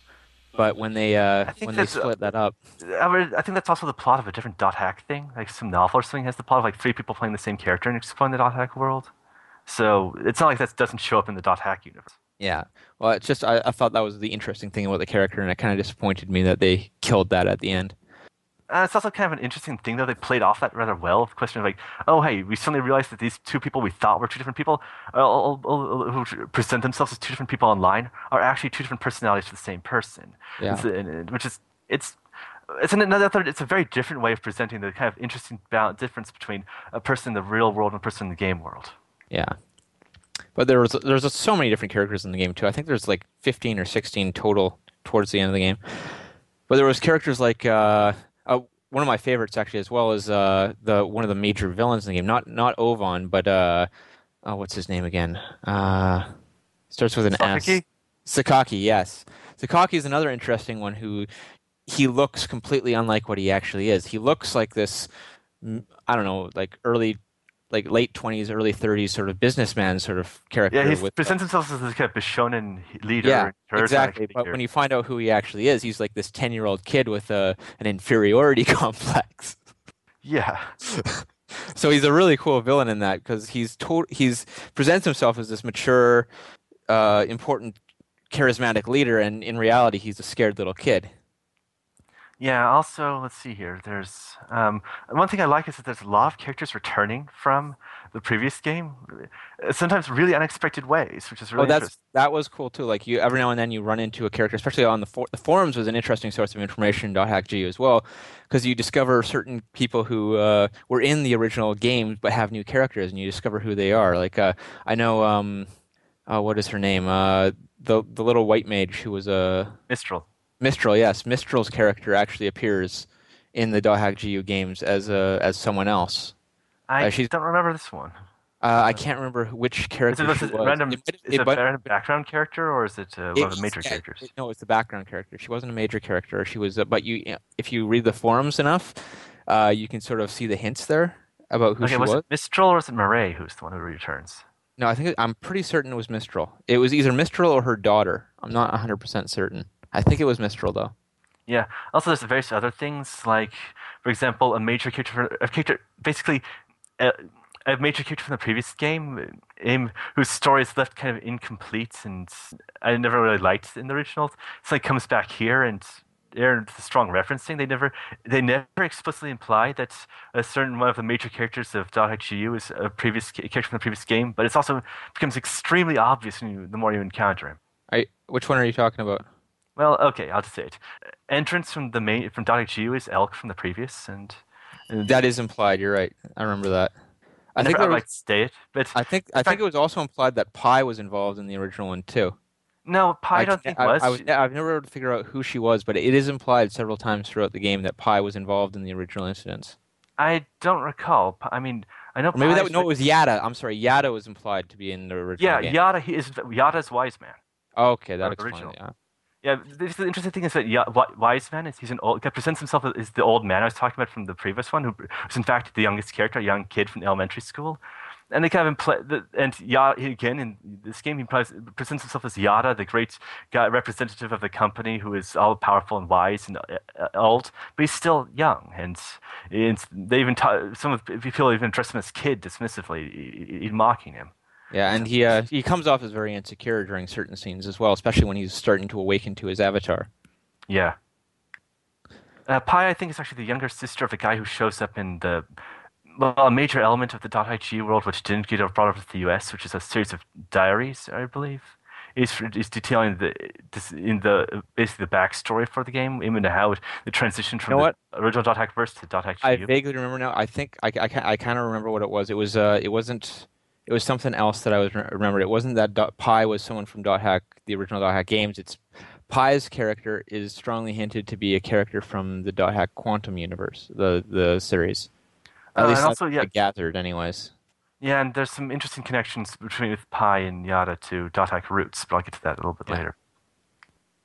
So uh, one of the things I really liked about the Hack GU games is too is uh, we already touched on this with the original games, but it's how it presents its story and the all, all the unique elements of Dot Hack, the hot Dot Hack games, the the forums and the, the message boards are all done so much better in the GU games. Yeah, it's still a little imperfect. There's, there's, they could, always could have more forum posts and such, but it's I better, don't know. much much better. I- in this one. I remember that there's a lot of forum posts in the GU games, like a ridiculous amount. It's it takes a long time to go through them all, actually. But I'm uh, greedy, so but yeah, you're, you're true. but I think there's the fewer thing- email conversations, but the email conversations more. are more interesting because you can actually interact with them. But there's definitely a lot of forum posts, and I one of the things I really loved about .hackgu is that I'd be reading the forums and you'd learn about these different characters' personalities and stuff like that, and then you'd run into those characters as NPCs in in the world, and you could talk to them, and their personality is shown through as exactly the same. Like all the characters in the Dot Hack GU games have very distinct personalities. They have ways of talking. They have ways of, t- I guess, typing in this case, and they come through both in the forums and in the game world. And even if they're not important main characters of the story, and they're just other characters in the world who aren't really don't actually play a role in the story, they're still really well developed and really interesting. And this is especially true for a, handful of them that show up in certain segments of the forums. Like certain characters only populate the the app Kalu, which is sort of like deviant art, I guess, and other ones only only uh, frequent the rumor board and stuff like that. And it just the whole dynamic of the the forums and the in the game world just made it all that much more interesting. And, and even some of it shows up in the in the news broadcasts that you can read. That's another new feature is that there's a whole bunch of news broadcasts, including a, a little online mini series called Online Jack, which tells a whole other story in the real world that coincides Yes, with video games. It's a replacement to .hack liminality since they don't have an OVA bundled within the game, since they just have a lot more video in the games themselves. It kind of sort of goes through a similar role. Online Jack is basically the big equivalent to liminality. Not quite as good, but still interesting. I, I like. I honestly, I liked. I liked the Online Jack stuff. It, there were short little skits and stuff like that, but they were always really funny, and they had an, uh, an interesting take on the things that were happening in the universe. And it, it's thanks to Online Jack that you really learn about certain characters' real identities, like Sakaki. You find out that's how you find out Sakaki is just a kid. Mm-hmm. But uh, going on about the uh, the forums and the and the message boards and stuff like that. Um, yeah, just s- some of the conversations and stuff like that, and they're just hilarious to read, and I just really like that whole aspect of the game. It's for people who want to play an MMO without. uh, is it m- With the middle M multiplayer, yeah, massively multi. Yeah, take out the middle M. It's just MO. Even has all the classic MMO tropes, like being able to trade. I mean, being able to trade items with other characters to get cool items. It's a big part of the original game and stuff like that. That really makes things interesting. The trade system was really cool in uh, the GU games. That's that's for sure. So you like trading on an auction house or something, or an eBay site? It's more like You trade more with person to person. Yeah, you, you talk to a character, you ask them if they want to trade, and then uh, all your items have a value to them, and you can trade items of a certain amount of value for other items a certain amount of value, and you can get a lot of items that you normally couldn't get, and you can get them earlier than you normally would be able to get. Like there's a, a few items that can permanently increase your stats that certain characters hold on to, and you can trade for those. Those are really valuable. You can trade for spell scrolls that can teach Haseo or any of your characters really new spells that can come in handy. Um, there's uh, skill. There's uh, items that can increase your weapon skill, which is a very useful item to have because your weapon skills are actually really tough to increase. Oh yeah. Uh, But uh, there, there's lots of little things you can find in the game to, to trade for, lots of unique items and stuff like that, and it you can trade for uh, upgrade items and things like that to increase your we- improve your weapons and things like that. It, it's just really a well crafted system, and you'll often find yourself just playing the game, just talking to people on the street, even if you have nothing to say, just to see what they have for trade and see if there's anything worth grabbing. Also, on top of that, that's kind of an interesting system, which that basically each of the three volumes of .HU basically have their own completion percentage. There's a large number of subquests they ask you to do, and basically you have to spend a lot of time filling the subquests out to get cool items that once you move on to the next volume you can't get. Yeah, I, most, I only ever completed this for volume two myself. Most of them are can only be successful in one. items though. They're they're all uh, like background musics for your desktop, background images for your desktop, and uh, a few movies that you can only watch in that particular volume. So they're they're nothing that you're really gonna lose out on, but they're definitely interesting to have. There are uh, there are a couple of sub quests that you do have to finish, but they don't really count for completion. And that's like the doppelganger event or the abyss events, which are both worth doing because they're really cool. Yeah. Also, they drop cool items. Yes, yes, you get to get some very powerful weapons that way, which is awesome. Dang, sounds pretty full featured. It is, and uh, the even the, the gameplay and the combat in general is a huge improvement over. Uh, Yeah, it's Uh-huh. really fun combat system. It's it's it's- it is an action combat system like the original the, the first four games, but it's it's a smoother combat system. It it's faster and uh, It's there's flashier and more flash- exciting. There's skill there's uh, skill shortcuts, which is I can't stress enough how important they are. There's also Rengeki, which makes make you want to yell Rengeki at the top of your lungs because it's just Yes. kind of fun. It, it, it's a lot of fun, but uh, I think the coolest thing about the games is the fact that Haseo his character class is a new one to the world called an adept rogue, and the whole idea behind the adept rogue is that they can use any weapon. But uh, in order to learn to use a new weapon, you need to uh, undergo uh, a job extension. So Haseo basically starts off as a twin blade, like Kite, but halfway through the first volume, he undergoes this job extension quest, which gives him the, which not only changes his physical appearance in the game, also gives him the ability to use broadswords as well. So at that point, you can switch between twin blades and broadswords, and both of them have advantages and disadvantages in combat. And in the third game, he uh, early on he undergoes a third job extension, uh, sorry, a second job extension, which gives him the ability to use his scythe. And with that job extension, he also gains the ability to rapidly switch between uh, any one of his weapons just by activating his special skill trigger ability, which the skill trigger is where you use for your skill combat, uh, your uh, your uh, skill shortcuts. You just hit the R1 button, and then you can hit any face button to use a specific skill. But once you get to the volume uh, volume two, and you get the third weapon, the scythe, you can uh, equip all three weapon ty- uh, skills into your skills thing. So you can have like the square button as a broadsword skill, the triangle button as uh, a twin blade skill, and the circle button as a scythe skill, for example. By using your skill trigger and hitting one of those buttons, you'll automatically switch your weapon. And different enemies have weaknesses to certain types of weapons, so it adds a whole new aspect to the combat system that really makes it a lot more fun than it was in the first game. You, you kind of lose out on the versatility of the, of the number of options you have for each weapon from the previous versions, which I kind of miss. But other than that, yeah, it's really fun. And then in the third game, you get to this final X form, which adds all kinds of crazy new stuff because then he gets to use twin guns and other such exciting things, and the ability to uh, add a special little t- skill trigger attack at the end of any other skill, skill trigger attack, stuff like that. It's a very interesting well designed combat system. This game has kind of cool arena fights against other players, which is fun, and there's all kinds of there's even side game where you get to ride a motorcycle around and r- race on a time trial.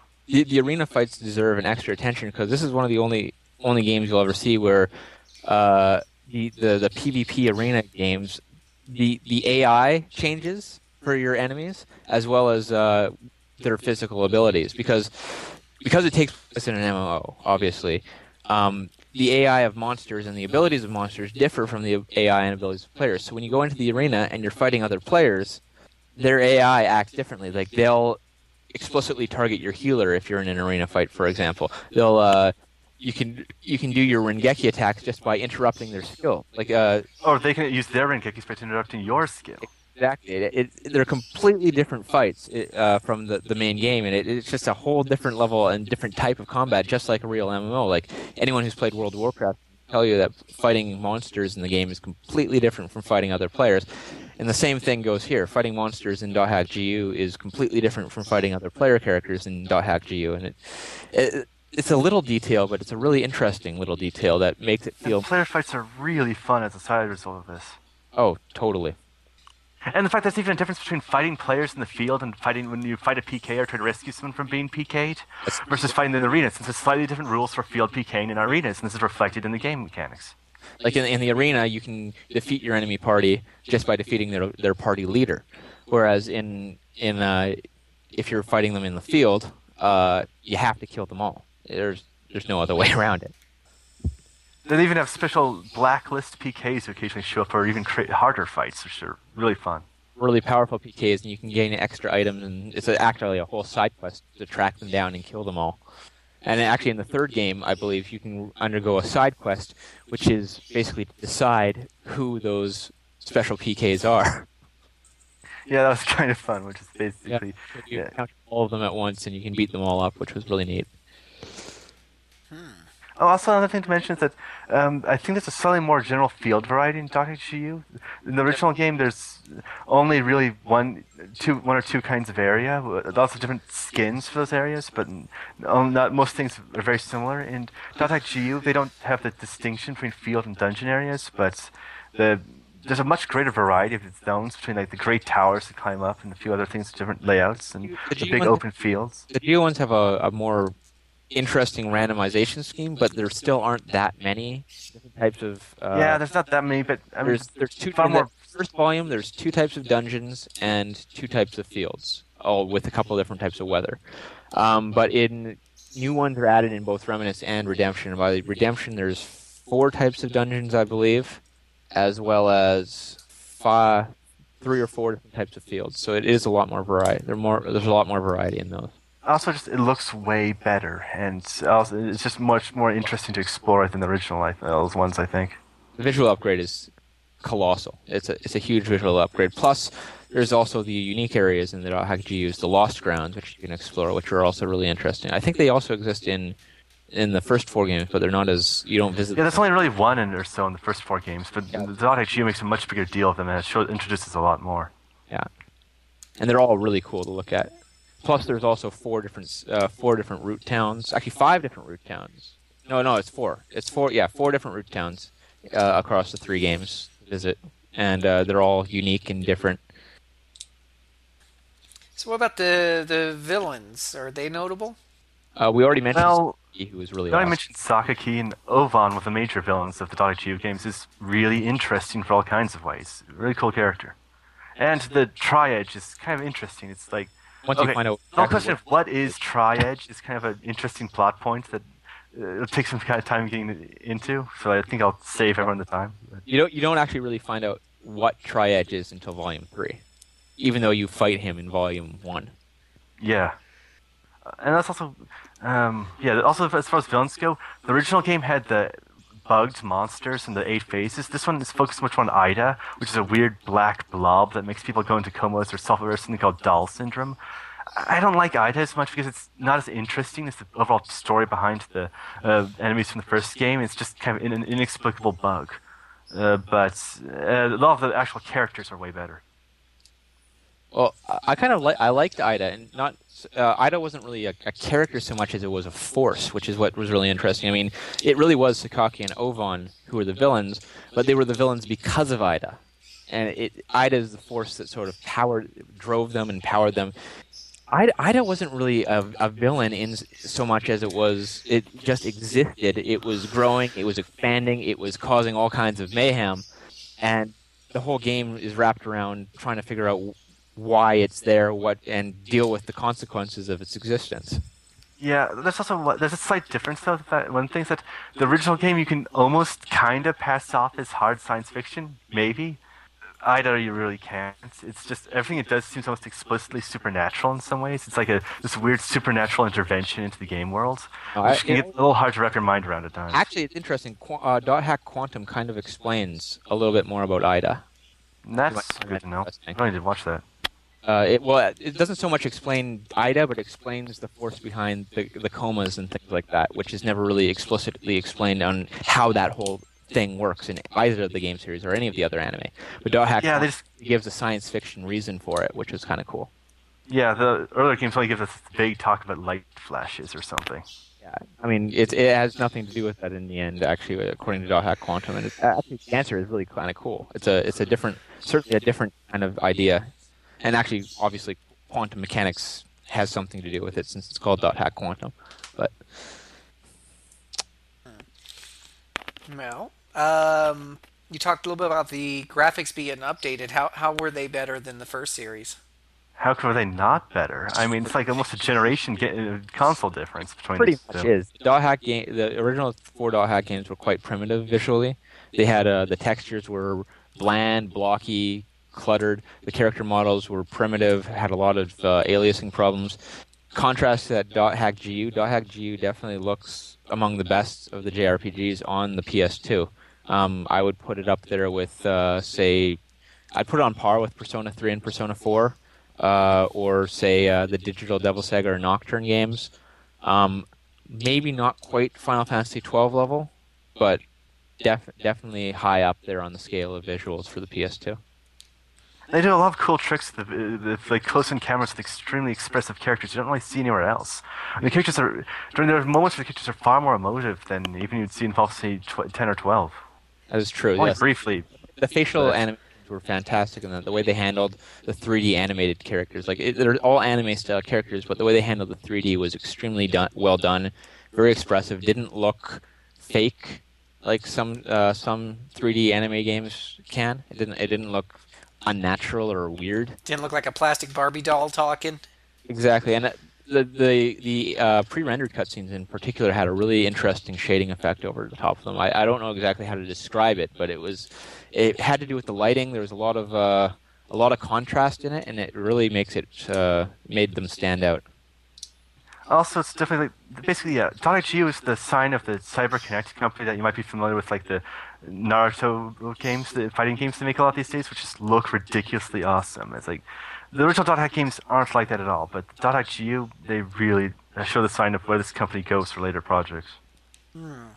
So we we I know we kind of touched on a little bit here and there, but uh, Nathan, you promised to provide me some detailed contrast between the two series. Why is GU so much uh, a leg up over the first one, aside from the uh, graphic fidelity that we just talked about?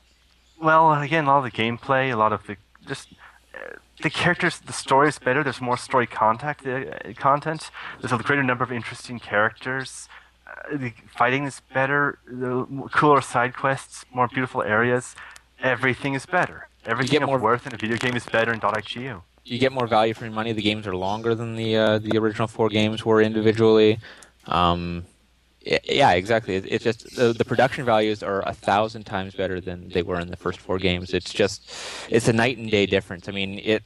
I could I could totally understand people being reluctant to play the GU games after if they played the first four games and were expecting more of that. But there's such a huge difference. I, I highly recommend playing the GU games and not even worrying about the, the first four games. Also, there's the simple fact that the .hu games are cheaper because there's fewer of them. and they're newer, so they're they haven't had time to accumulate. And I think also because the company had already become Bandai Namco at that point, uh, the production run might have been larger as well. They haven't had as long to ferment. Let's see here. To get better with age or more expensive with age like wine does? I, I don't know. Let's take a look. So, volume uh, volume 1 rebirth of dot hack uh, slash GU is going for uh, $50. That new or used? That is used. Brand new is 150 Wow. Oh, oh wow. Oh, just- Yeah, you might need to My- forget the cheaper comment already. My wallet just fell out. Okay, uh, number two, Reminisce. Used is going for about twenty-five bucks. New, brand new. I got one here listed for uh, 40, 41 plus uh, shipping makes it forty-five. So that's not too bad. Someone must have found uh, a few extras lying around. I Must be the lower demand because it's a sequel. Number number three. Uh, get some uh, used ones here for about 45, 50 bucks. And uh, let's see, brand new would be about. There's one here listed for 85 bucks. So really, they're almost the. s- It's a little bit cheaper. Like Okay, I'll say they were cheaper, not they are. you know so the, the, the and you know what adrian this just just comes full circle i get to thank you again for telling me to buy these things so the story was um yeah, I was talking. Uh, I was talking to Adrian about this. No, it wasn't in Tennessee. I was already here in Utah because it's part of RP Gamer. So it was when I first got here, and uh, I just uh, was hired onto the staff. I was um, on IRC a lot and just chit chatting with peeps uh, about the games. And Adrian, uh, Adrian was talking about Dot Hack, and I took him into private and and said inquiry or whatever, and said, "Hey, what, what's so good about this? You know, this series? Is it really worth picking up?" And and Adrian was just telling me, "Yeah, it's good stuff, good stuff." So. Uh, he basically said everything he already said on the podcast. So um, next time I was at uh, EB Games, uh, I looked on the shelves for them, and sure enough, they happen to have all three of the GUs, and I ignored the regular ones just like he told me to. And uh, I was very happy that I happen to have all three because I'm kind of a completionist. Um, I can't stand having two parts of a game, but especially in this series where it really is, you know, like one big long game that's kind of divided up so you really want to make sure you have them all um, and i think i got them at the time for about 15 20 bucks a pop maybe 10 10 to 20 bucks a pop but it wasn't Oh, that's a good deal. yeah it wasn't much more than that but i think I, it was that sweet spot where they had been out long enough uh, to drop in price but not long enough to become rare and more valuable um, from you know from the low print run where you know how people buy the games original you know and then within Yeah. a year they'll all trade them back in so there's a glut of used games on the market for a little bit before they get snatched up by more serious uh, collectors and people like me who with really uh, obtuse uh, backlogs so Uh, so they still sit in my collection, and I did play. Um, at the time, I did play them for, or I played the first one for about five hours, and it was a lot, a lot of fun. And I don't know what pretty new shiny thing, you know, drew my attention and pulled me away. Um, but um, I do need to go back and, and actually sit down and play that. There's actually one thing I didn't touch on in uh, the first Dot Hack GU games that I'd, I'd, I'd like to uh, just go back real quickly and talk Sure. about, and that's uh, you remember Crimson Versus? Oh yeah. That is just such a fun card game. It, it's a card It's- game within the game that you can play as a side game to it. I was hoping to mention that too. It's just, it's, uh, It's I really like.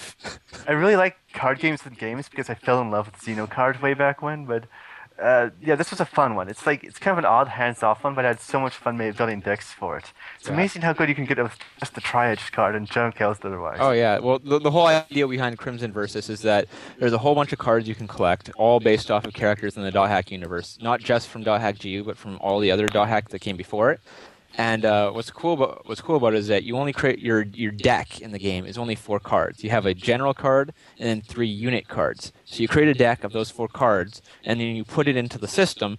And battles are fought automatically against a whole bunch of other people. And as you win battles and lose battles, uh, it's it's all based on math and what the different abilities can do uh, on each card, and who which cards win and lose that determines the outcome. But uh, it, it's, it's a really interesting thing. There's a lot of strategy to actually building a deck. Um, as as time passes in the game and uh, in the Crimson Versus, trends emerge. So people will be using different types of decks and things like that. And a deck that was really good might become worthless, uh, especially as you move up the rankings and become uh, better. You, you can gain more cards, more powerful cards. It, it's just a really neat game that you can put a lot of extra time into it, but it doesn't really take away from the main game because the whole idea is that you create your deck, you put it into the system, and you let it do its thing while you're playing the rest of the game. Uh, This is within the the GU series. Yeah, Yeah, it's a game within the game. It's a game within the game within the game. Oh, actually, no, it's a game within the game that's an alternative to the other game within the game. Exactly, exactly. So this is this uh, this is more fun than uh, Tetramaster on Final Fantasy Nine, I think it was. That's Tetramaster easier to play. It's easier to play. Tetramaster is more involved, but it's definitely easier to play. It's easier to figure out, and you can definitely create some really cool decks in it. So And it's, it sounds like it's got a little bit of that uh, world ends with you flavor. How you know certain things uh, will you know how the pins would uh, go in and out of style, and that would actually mean that the pins have more or less power. You yeah, have it's to basically it's, it's an emulation of the whole idea of a card game's metagame, which is Yeah. kind of cool that, touch. that that's yeah that sounds pretty cool. So like there's there are three different types of cards. There's your you have assault cards, uh, snipe cards, and shield cards, and they sort of act in a rock paper scissors way. But uh, as as time goes on, um, shield decks might emerge as a, a trending thing. So when you have a bunch of shield decks on on uh, online, it's a good idea to create an assault deck because it's more likely to be able to beat them. But then that that trend might shift towards assault after that. So then you might want to switch to a snipe deck so you can beat the assault teams and so on. And on the t- on the same time, just like uh, games like Magic the Gathering or Yu-Gi-Oh! or Pokemon cards, uh, there's a lot of interesting strategies and combos you can create just within the cards themselves. Like there's all the different unit cards have special abilities that take effect when they win, and so you can create entire decks based around the idea of just a single card winning, and so you can power your deck up so you make it more likely so that that one particular card wins, and then when that one card wins, it affects your general in such a great, powerful way that you have a really good chance of winning the game. So there's all sorts of neat decks you can create. Like I, I think I created a dozen or so different decks that were all really interesting and fun to play uh, to put in there and see how they did. Yeah, I did the same. So many different strategies you can try, it's really fun experimenting with them. Hmm. Wow, well that Was sounds It was uh, like, and just this is just an example of how different and how many different strategies you can come up with. I went, I, I recently played these games again back in July, and uh, when I was finished playing the games, I went back and loaded up my old save files and looked at the the Crimson Versus decks I had uh, back then when I was playing that game, and they were completely different from the ones I was using in the new game. So th- that's just an example. Even on multiple playthroughs, you're probably going to be using something completely different from what you expected. That uh, that's yeah, that sounds pretty cool. Personally, I'm a big fan of uh, card games, uh, card computer games. I played games like Sept, of course, Magic the Gathering, uh, 2012 on Steam is uh, is a lot of fun, and on the iPad. Holy cow! Not to digress, but boy, if you got an iPad, you need to pick that thing up. It is awesome. But um, uh, but this sounds really cool. So, okay, guys, gentlemen, here's the million dollar question. It sounds really fun. It sounds clearly it's it's a unique experience. I have played a a metric ton of uh, JRPGs, and I can't think of another series where you get to do, you know, go inside the, you know, be playing it, you know, playing a game within a game by playing the MMO, and then you got the card game, which is the game within the game within the game, and you got the the bulletin boards, you got the interactions, you got the a, a a very solid uh, battle system, great graphics, uh, the whole nine yards. But is it worth hundred and fifty dollars, give or take? Well, when I bought it brand new, the games were 60, so there. Yeah, I. okay, I'll just relate my simple story. When I around this time was this released, the first volume of Dot GU was released pretty much the same time as Final Fantasy 12. All the people I knew went got Final Fantasy 12 first. I got Dot GU first. I think I made the better choice. Did you get all three of them, or you just you're just talking about part one? Uh, that, was just, that was just part one. All three of them. Yeah, part part one was released almost the exact same time as Final Fantasy 12. Hmm. The the other games came a little bit later. The other two came a little bit later in 2007. and uh, you know, and and uh, you know, there there there's obviously some people you probably can't afford it. That's okay. That happens. Go play a cheaper game. Um, some people, I've got friends who are playing this little game you might have heard called uh, Spyro Skylanders. Where you buy the box for like 60 bucks and then you start collecting all the plastic figurines and next thing you know you without even realizing it over the course of a couple of months you've easily spent you know over 100 bucks. Hopefully you didn't do it all at once but you pick up a couple figures here and there and it adds up. Or just look at how much somebody spends on uh, you know on a world of warcraft mmo or uh, even league of legends with the microtransactions. I got some friends who pump some money into that. So uh, you know 100 uh, you know 150 dollars for a really good uh, uh, you know, one of the best um, PS2 RPGs out there, and definitely uh, by all rights a unique experience uh, that you're not going to get on the PlayStation 3 or, or any other console is probably you know well worth it. And uh, on the you know on, on the other side of that is if you you play through it and you don't absolutely positively fall in love adrian will give you your money no i'm just kidding um, you can you can sell that you can always go back and sell it on ebay and then you're just out the uh, transaction fees almost as if they were you know kind of like rental money so it's Yeah, it's this is a game that. These are games that are going to go up in value, I think. yeah They're- also- that's going to go up.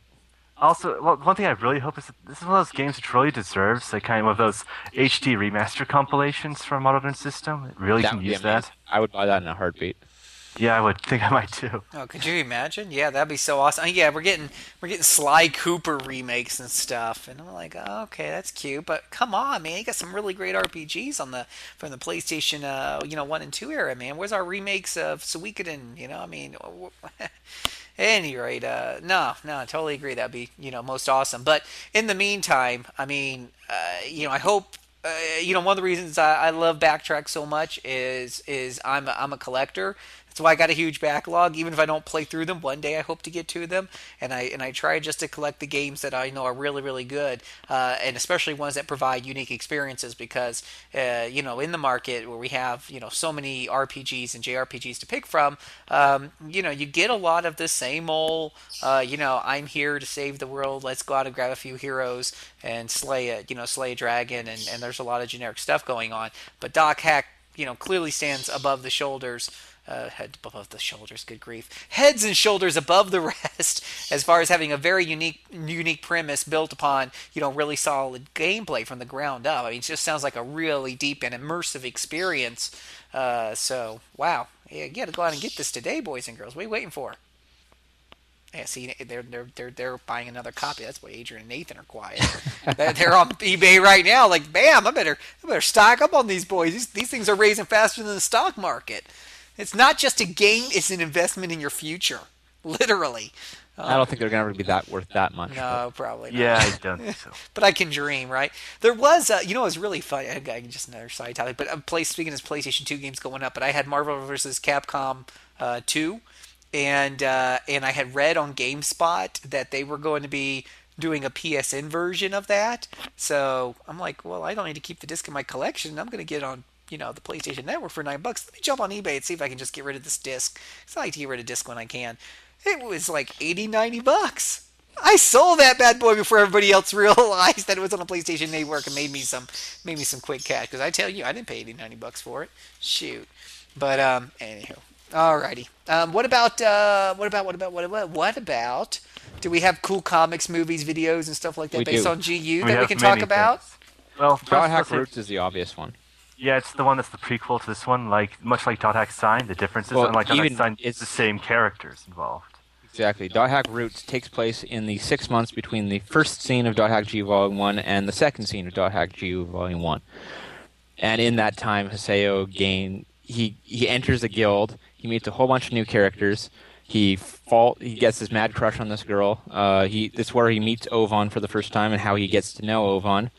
And then the whole thing with Tri-Edge happens. He uh, it's where he starts to level up. He and a whole bunch of the backstory for Haseo's character that you is revealed very slowly over the course of the GU games is all revealed here in Dot Roots, and it's a really neat series because of that.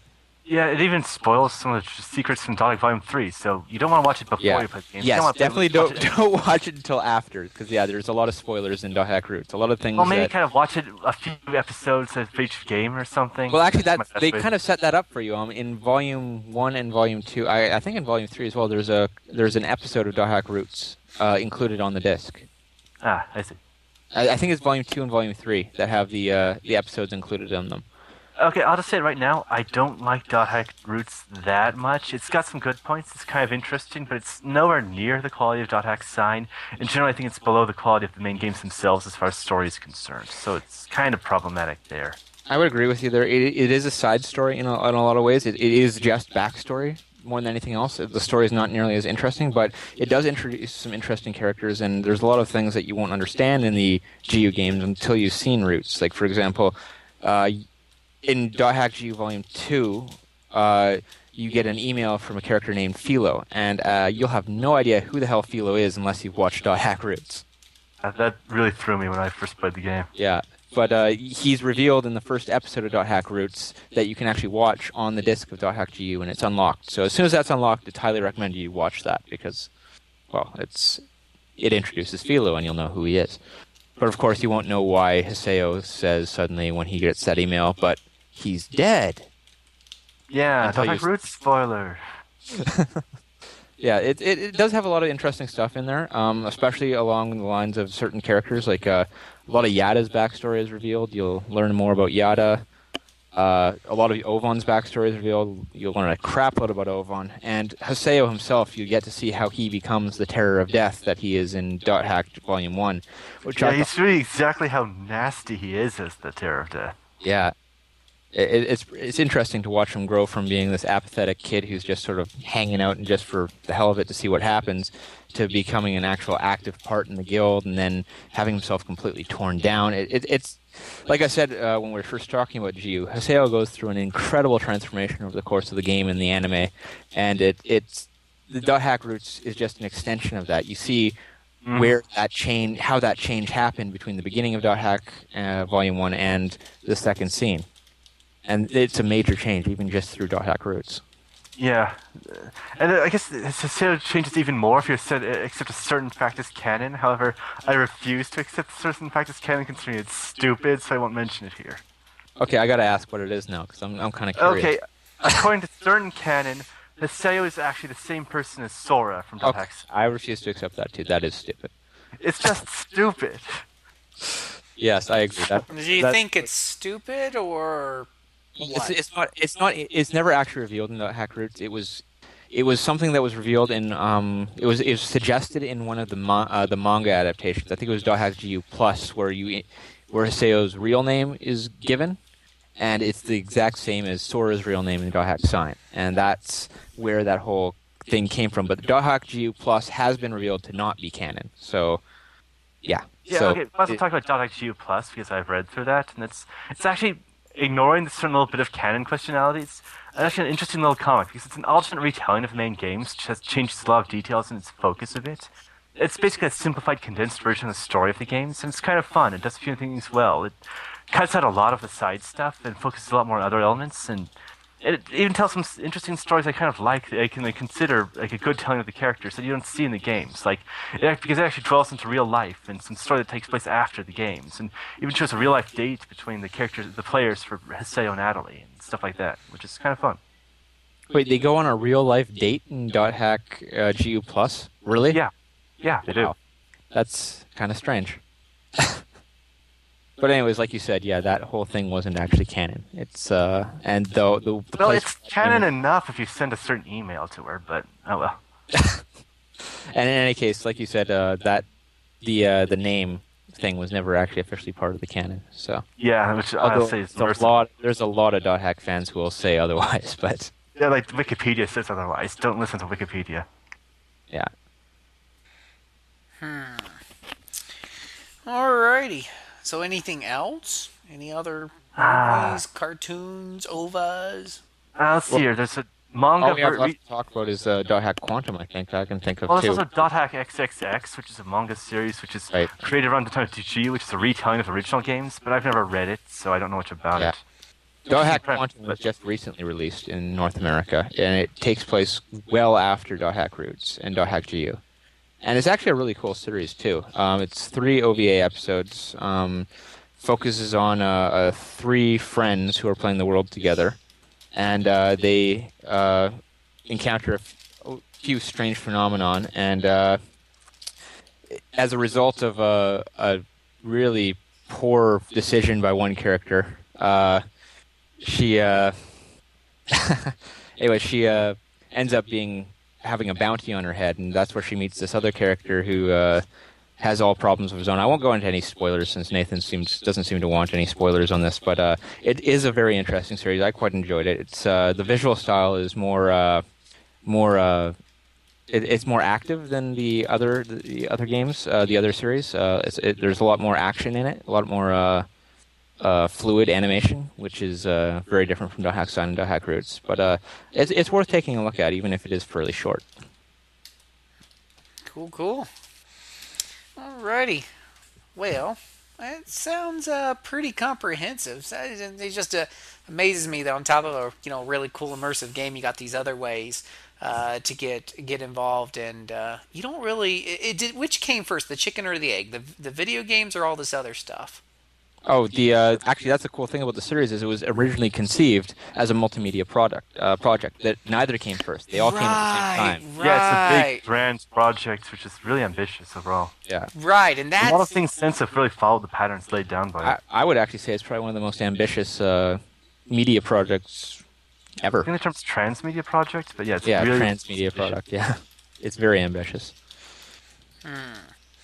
Um yeah. That's what I There's- never read. really, that's- there's probably tons of books and stuff we don't even know about that are out there that are all designed to tie into this. Yeah, like I, I, I definitely don't have all the franchises. I have all the anime and game versions, but I definitely don't have uh, all the, the comics and the books and the novels and things like that that's been released here. And I definitely don't have any of the ones that were only released in Japan. So Hmm. Um, yeah, I remember that. I remember that reading about that how it was being, you know, re- planned and released as as you know as one thing rather than, you know, and that's that's one of the things that makes this stand out. Whereas in most cases, you got the the the comic book and then the video game, and occasionally you'll have the video game first, and then you know that that will you know result in some multimedia stuff like the Final Fantasy movie and the such. So it's it's uh, yeah, that's pretty cool that kind of built this off from the from the beginning. So since since you two have experienced a, a lot of different uh, media um, from the uh, Dot Hack and Dot Hack GU series, do you say that they've done a good job that that it really you know pulls you further in when you when you dip into these other uh, medias? Like does Oh, the books apart- and the movies from and stuff, or, or are they just oh, it's it's Well- it's huge. Uh, it, it just adds to the whole beauty, like and the charm. Like I'd say the GU games are the ones that you really want to experience if you're going to get into the Dot Hack universe. But everything surrounding it is it's just really good entertainment, and it it, Yeah. it just helps to add to the universe as well. So.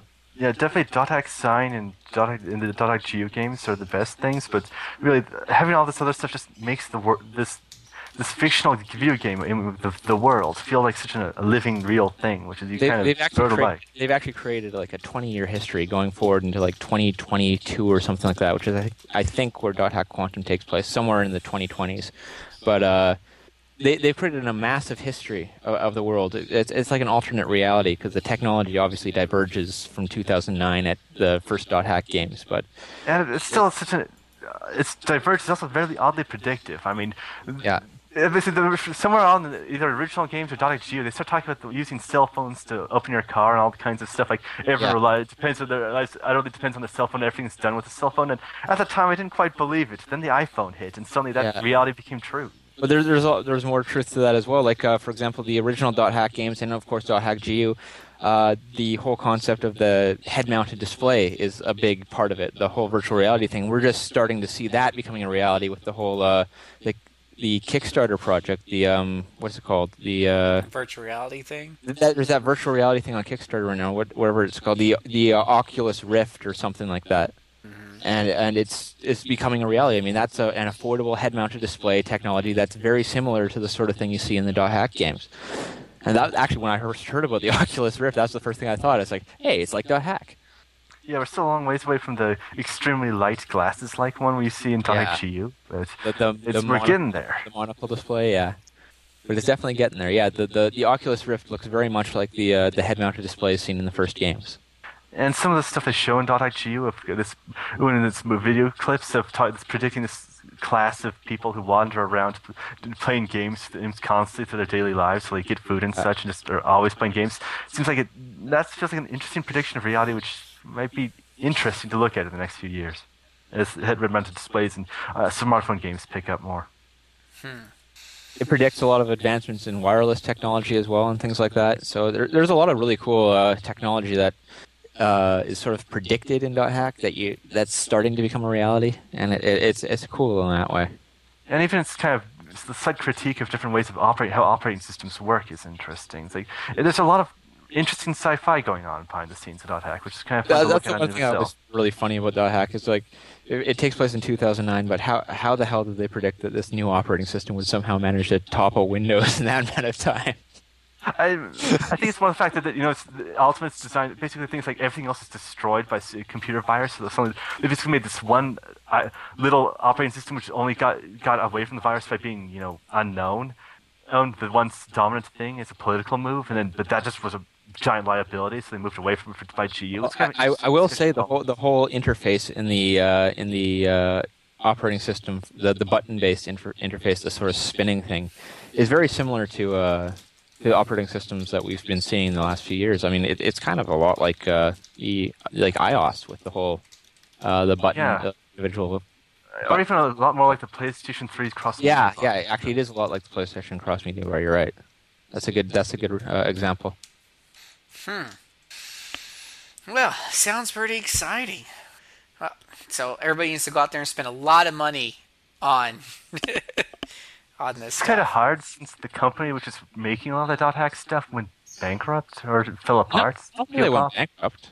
All right, well, I thought they just had Cyber- major problems recently. With CyberConnect2, right? I mean, they just No, I recently. mean, no, I mean uh, the the company that's bringing over a lot of the side stuff to the U.S. Tokyopop, Oh. the manga publisher and such. They, Oh yeah, well that they've been they've been published by a lot of different companies. Like um, most of the anime was done by Bandai directly, but which uh, Bandai Entertainment itself no longer exists. So yeah, uh, but Quantum Bandai, Quantum was picked up by Funimation, so there's a there, we Yeah, can it's- hope that any future installments will be picked up by them as well.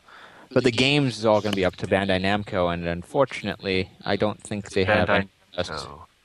Yeah, because uh, Dot Hack Link is obviously a lost cause at this point. There's no chance they're going to release a PSP game, and I seriously doubt Versus is going to be on its way either. So. Yeah, kind of big shame. Dot Hack Link look fun because it's a big reunification of all the coolest characters across the series. Well, actually, I have an import copy of it. I picked it up in California when we were at Run to the Sun, and uh, I have yet to go through it. But uh, it's definitely something I'm going to take a look at. Okay, make sure to put up a review of that. An import review. I won't understand a word of it. That's that's the only thing I'm really not looking forward to about playing it is that I'm uh, I'm expecting a lot of similarities to the other games, obviously like the forums and stuff like that. But obviously, I'm not going to be able to read them because I'm not going to be able to understand a lick of Japanese in it. So uh, that whole aspect of the game is kind of going to get torn away. Yeah, it's gonna be a real tragedy. Yeah. Arg, why couldn't you have brought this over, Namco? It is it is upsetting, but at least it's uh, just one game. It's not a whole trilogy or quadrilogy like the original. Yeah, it's just more of a it's a much smaller project than the. It's a, yeah, it's a side small side project, so it's not as big a, a loss. Still waiting for the next big dot hack, which who knows when that might be. Oh, I hope they do come up with one, but I somehow think they might be getting close to being done with the series, Yeah, shame. which is a shame. at, least but- they, at least they've created Dawson Chiu in the meantime. and at least they also went back to Tail Concerto, which was cool too. Solatorobo. Mm-hmm. Hmm Okay, cool beans. Alrighty, well, I think we're just about done here. We're gonna take another break and we'll be right back to wrap this up with the final lap.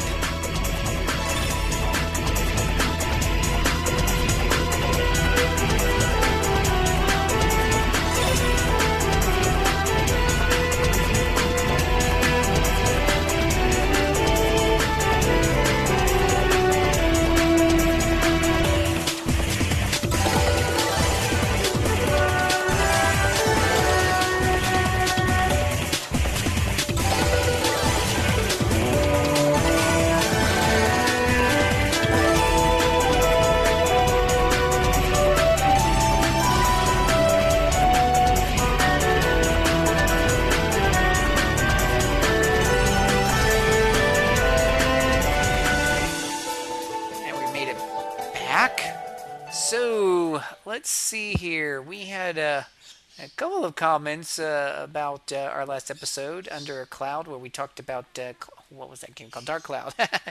Dark Cloud one and two. Right. Um, shoot. Um, and let's see. Becky says Golf and Dungeons is super rad. That is all. It is. It really is. Uh, yeah, yeah, yeah, yeah. And and the other comment's not even about Dark Clouds, about Sky. Dang, Skylanders keeps coming. I might have mentioned it last time. Is uh, yeah.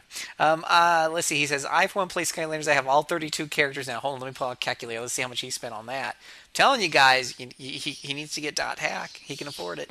I don't mind the platforming, and, and this is uh, Kazriko, by the way. It might be a her. I'm not sure. And the game is fun. The only thing I dislike is that this is a condescension school of writing for children. I can't even pronounce that word. I really prefer things like Animaniacs, where they mix up the writing, uh, putting in things uh, that both children and adults can enjoy, rather than just writing down the lowest possible level. Well, that that's that's true. I mean, well, some yeah, yeah. I I, there's a couple of uh, you know things that we'll watch. Like I mean, remember we used to watch uh, uh, Veggie Tales with my niece and nephew back in the day, and I mean that's a super clean, you know, squeaky clean thing for young kids. And uh, but the, the the there was humor in it that I mean they were making fun of Gilligan's Island and stuff like that. That old people like me was just totally getting a kick out of. Yeah, that's always good when they do that. And and Ratchet, well, Ratchet and Clank, any suggestive humor in there is so cleverly covered up. There's, yeah, only the smarter kids will get it. No, I don't. uh, except for Rhino. Rhino boy, I'll never forget Rhino. Uh, just y'all play Ratchet and Clank? No, Wow, I no. not really got into that series. Oh my gosh, it's for. uh, Do you like Mega Man? No. Oh, you're no fun. It's like I'm a big fan of Mega Man. It's it's like Mega Man, except the challenge isn't quite as high, but the satisfaction is there. Uh, it's I mean it's it's from the 3D pull back perspective. I mean it's a 3D game, but it's like I think it did for Mega for the kind of Mega Man mentality of just going killing things and collecting lots of weapons and just having. I think one of the cool things about Mega Man is you had all these different weapons to beat the crap out of people. Um, in Ratchet and Clank, you don't absorb weapons from your big bosses, but you will find plenty of kooky weapons, and uh, and and all of them are just different ways of tearing apart all these robot enemies that are just all over the place. And so uh, there's no blood or guts. It's great for kids um, and the such. But uh, uh, and there's there's humor in there that uh, again it's great for kids, and the adults will get chuckles out of it. But there was one part in the game, and I just started. I mean, when this happened, I started cracking up so bad. And, and here's a big spoiler for uh, Ratchet and Clank, but uh, you're you know you can buy these guns from vendors and such, but there's this one sneaky guy. He's like, Psst, hey. You looking for some weapons? And you know, Ratchet's like looking around. Oculus like, yeah, sure, weapons. What, what are you whispering for? What about, what about if I sold you a rhino? A, a, a rhino? What am I going to do with the rhinoceros? He says, no, a rhino. R Y N O. He's like, "Wh- wh- what the hell is that? Rip you a new one. it's a gun that just fires, you know, eight, eight homing missiles that just rips you, and it costs an incredible amount of money. I could never afford it. I wasn't going to grind that much, but I mean, I'm just sitting there in the middle of the night playing this game, and just I didn't expect that in a kids game. I was just, I was just cracking up laughing. There were tears coming down my eyes. It was so funny. ah, memories. But yeah, Nathan, if you like Mega Man, you, you gotta, you gotta, you gotta check it out. It's really, really cheap. They got the re-release on the PlayStation 3, I think, with the updated graphics. I haven't grabbed that yet, but I've loved this series so much. I've played through the entire thing, and I played through a couple of games twice. It's just, it's just absolutely a lot of fun. And they have like a Game Plus mode. Many of them have a Game Plus mode. So if you play through the game once, keep your save file around, and when you decide to go back and replay it again, uh, you got all your weapons, and in the later games, they the weapons power up or they gain experience, so they just get more and more crazy the the more you play them. It's just it's it's addictive. I I play it just to see what new weapons I can get and watch the weapons level up and see what the hell they can do next. Uh, It's it's that's just pretty much the biggest draw for me, and and the the comedy that they throw in there is just you know it's just extra frosting on the cake. It's just it's it's just good times. Speaking of good times and extra frosting on the cake and all that other fun stuff, uh, let's see here. It looks like we got our next show uh, coming up. Uh, number 78, Once Upon a Time in the West. Uh, without even having to look at the description he has in the notes, uh, I can tell you that's going to be about Wild Arms. Uh, Wild Arms. Finally, I've Wi- been arguing for this one for a long time, and I finally get to do the Wild Arms podcast. Wild Arms, there you go. Well, it's coming, my friend. Uh, Wild Arms 1 through 5, including Crossfire or XF or whatever it's called on the PSP. Um, so that, that ought to be pretty cool. That'll be pretty interesting. We might squeeze a blast in the recent past, talk about Birth by Sleep, but again, that's another huge series, so I'm not sure we're going to have a whole lot of time. Um, wow, just a lot of great games. Uh, coming out in September 2010 there, looking at the Blast from Recent Past list. It's like, man, you can talk about this all night. Just awesome RPGs out there. So uh, you'll want to be back to check that out. That'll be up in a couple of weeks or so. Uh, let's see here. So let's let's do some. Um, oh my gosh, yeah. I keep forgetting about the name of the section, but I don't care. Purple Pimpage, Personal Pimpage. So you guys can talk about uh, what you played this week, or some website you want to pimp, or is your time just to talk to millions of people who are listening to this all over the world about what's on your heart and your mind. Take it away, Adrian. Well, I have been obsessively playing over uh, 999, nine, uh, nine hours, nine persons, nine doors over the last week, and I can't stress enough how much everyone needs to go out and buy this game right now and play it. It is fantastic. The storytelling in it is incredible. the The twist at the end is one of it's one of those instances which which uses gameplay to tell its story that you don't see very often. I've only seen it done a handful of times well, and this is one of them. So far and away, it's it, it's a great game. It's on the DS. If you haven't played it, play it. I wish I'd played it sooner. I'm just glad you I'll didn't say it was called. keep in mind. Yeah, I'm just glad you didn't say it was called six six six six. Yeah, good. All right, nines I can handle. Three sixes in a row is probably not a great game to play. Okay. 999, yeah. Just wanted to make sure the claw of Diablo himself wasn't going to come through my DS and pull me into the underworld. Just clarifying. All right, nines are okay. So that's what you've been playing lately. Do anything? Uh, do anything on the site our, our uh, listeners need to know about? Well, I also played Darksiders 2 recently. Uh, my review of that is up on rpgamer.com. You can uh, read it there. And I've also been playing some Persona 4 Arena, which is uh, occupying my time currently and is uh, a lot of fun. Oh, uh, so uh, you know, talking about Darksiders, I know you gave that the perfect five out of five. It so richly deserves, right, Adrian? Oh, God, no. What? But everybody's telling me this is a kick-ass game, man. I mean, I just, I mean, I'm watching vlogs and stuff, and I mean, these, these guys can't get enough of this, man. What, what do you mean, no? There are so many problems with this game, I don't even know where to begin. But uh, just you can read my review for a full listing. I'll just say that the game has it, it's trying to do a whole bunch of stuff, and it seems to be like it's trying to do it just because it's the popular thing to do. Like it's got RPG elements tacked on, and it seems like the only reason they're there is because it, it's the in thing to do. It, it's cool right now, so they put them in. Um, none of it feels like it should be there. None of it feels like it belongs. It everything about that game feels artificial and forced, and it, it's just a very bland game, especially compared to the first Darksiders. You know, I'm sorry I couldn't hear you as I am typing a rant to your review right now. Cause, cause I can't believe you did not give it a five out of five, man. I am disappointed in you. Have you are you are you playing it right now? No, no, but if my friends on the vlog say it's a good game, then Adrian, you must be wrong. Hold on, I'm still typing my rant. uh, uh, no, I'm I'm just kidding. You know the the uh, the reason um, uh, one of the reasons I didn't rush out and get it is uh, is three words game for Windows Live. Well, that's four words. Game for Windows Live. I hate I hate. I heard that was part of the PC version. And uh, you know, usually given a choice, I, I grab the the PC version for the the higher fidelity and stuff. I just plug in my Xbox controller. Yeah. Well, the thing is, I totally understand why people are raving over it. I, I, I can see what they're liking about it, but honestly, I think they're not looking at it closely enough. I think I think they're being sort of swayed by the fact that there's ooh fun brutal brutal combat, lots of people dying in sick and evil ways. It's it's it's the sort of game that just if you've played God of War, it, it's like the difference between God of War and, uh, and God of War 2. I mean, when you get to God of War 2, it's still got the same mechanics, it's still got the same thing, but it's not as good a game because it just loses its soul. It loses what made God of War so good, and it just goes off on a tangent about it's, it's just about Kratos going around beating things up for no particular reason, just because he's angry and wants to kill things, and killing things is cool. It, it's it's not the same. It, it, it loses it loses the well, the way I put it in the uh, in my review is it loses its soul, and that's the thing. Darksiders has no soul. The first Darksiders had an identity; it had something it wanted to do, but Darksiders loses that, and that was my problem with that game. But, but, but I forget now. Ah, boy. Um, hmm. Maybe it wasn't Windows. Maybe it was that whole THQ thing. Well, yeah, I know you can get it on Steam, so I, I, have no idea. I know there is there is a THQ login on the Xbox version, which is kind of irritating. I didn't mention it in my review because, frankly, that wasn't even remotely the only the problem that I had with the game. I mean, something like that is a mild irritant. It doesn't really bother me at all. Did you play? What version did you play? I played the Xbox version. Oh well. Pfft.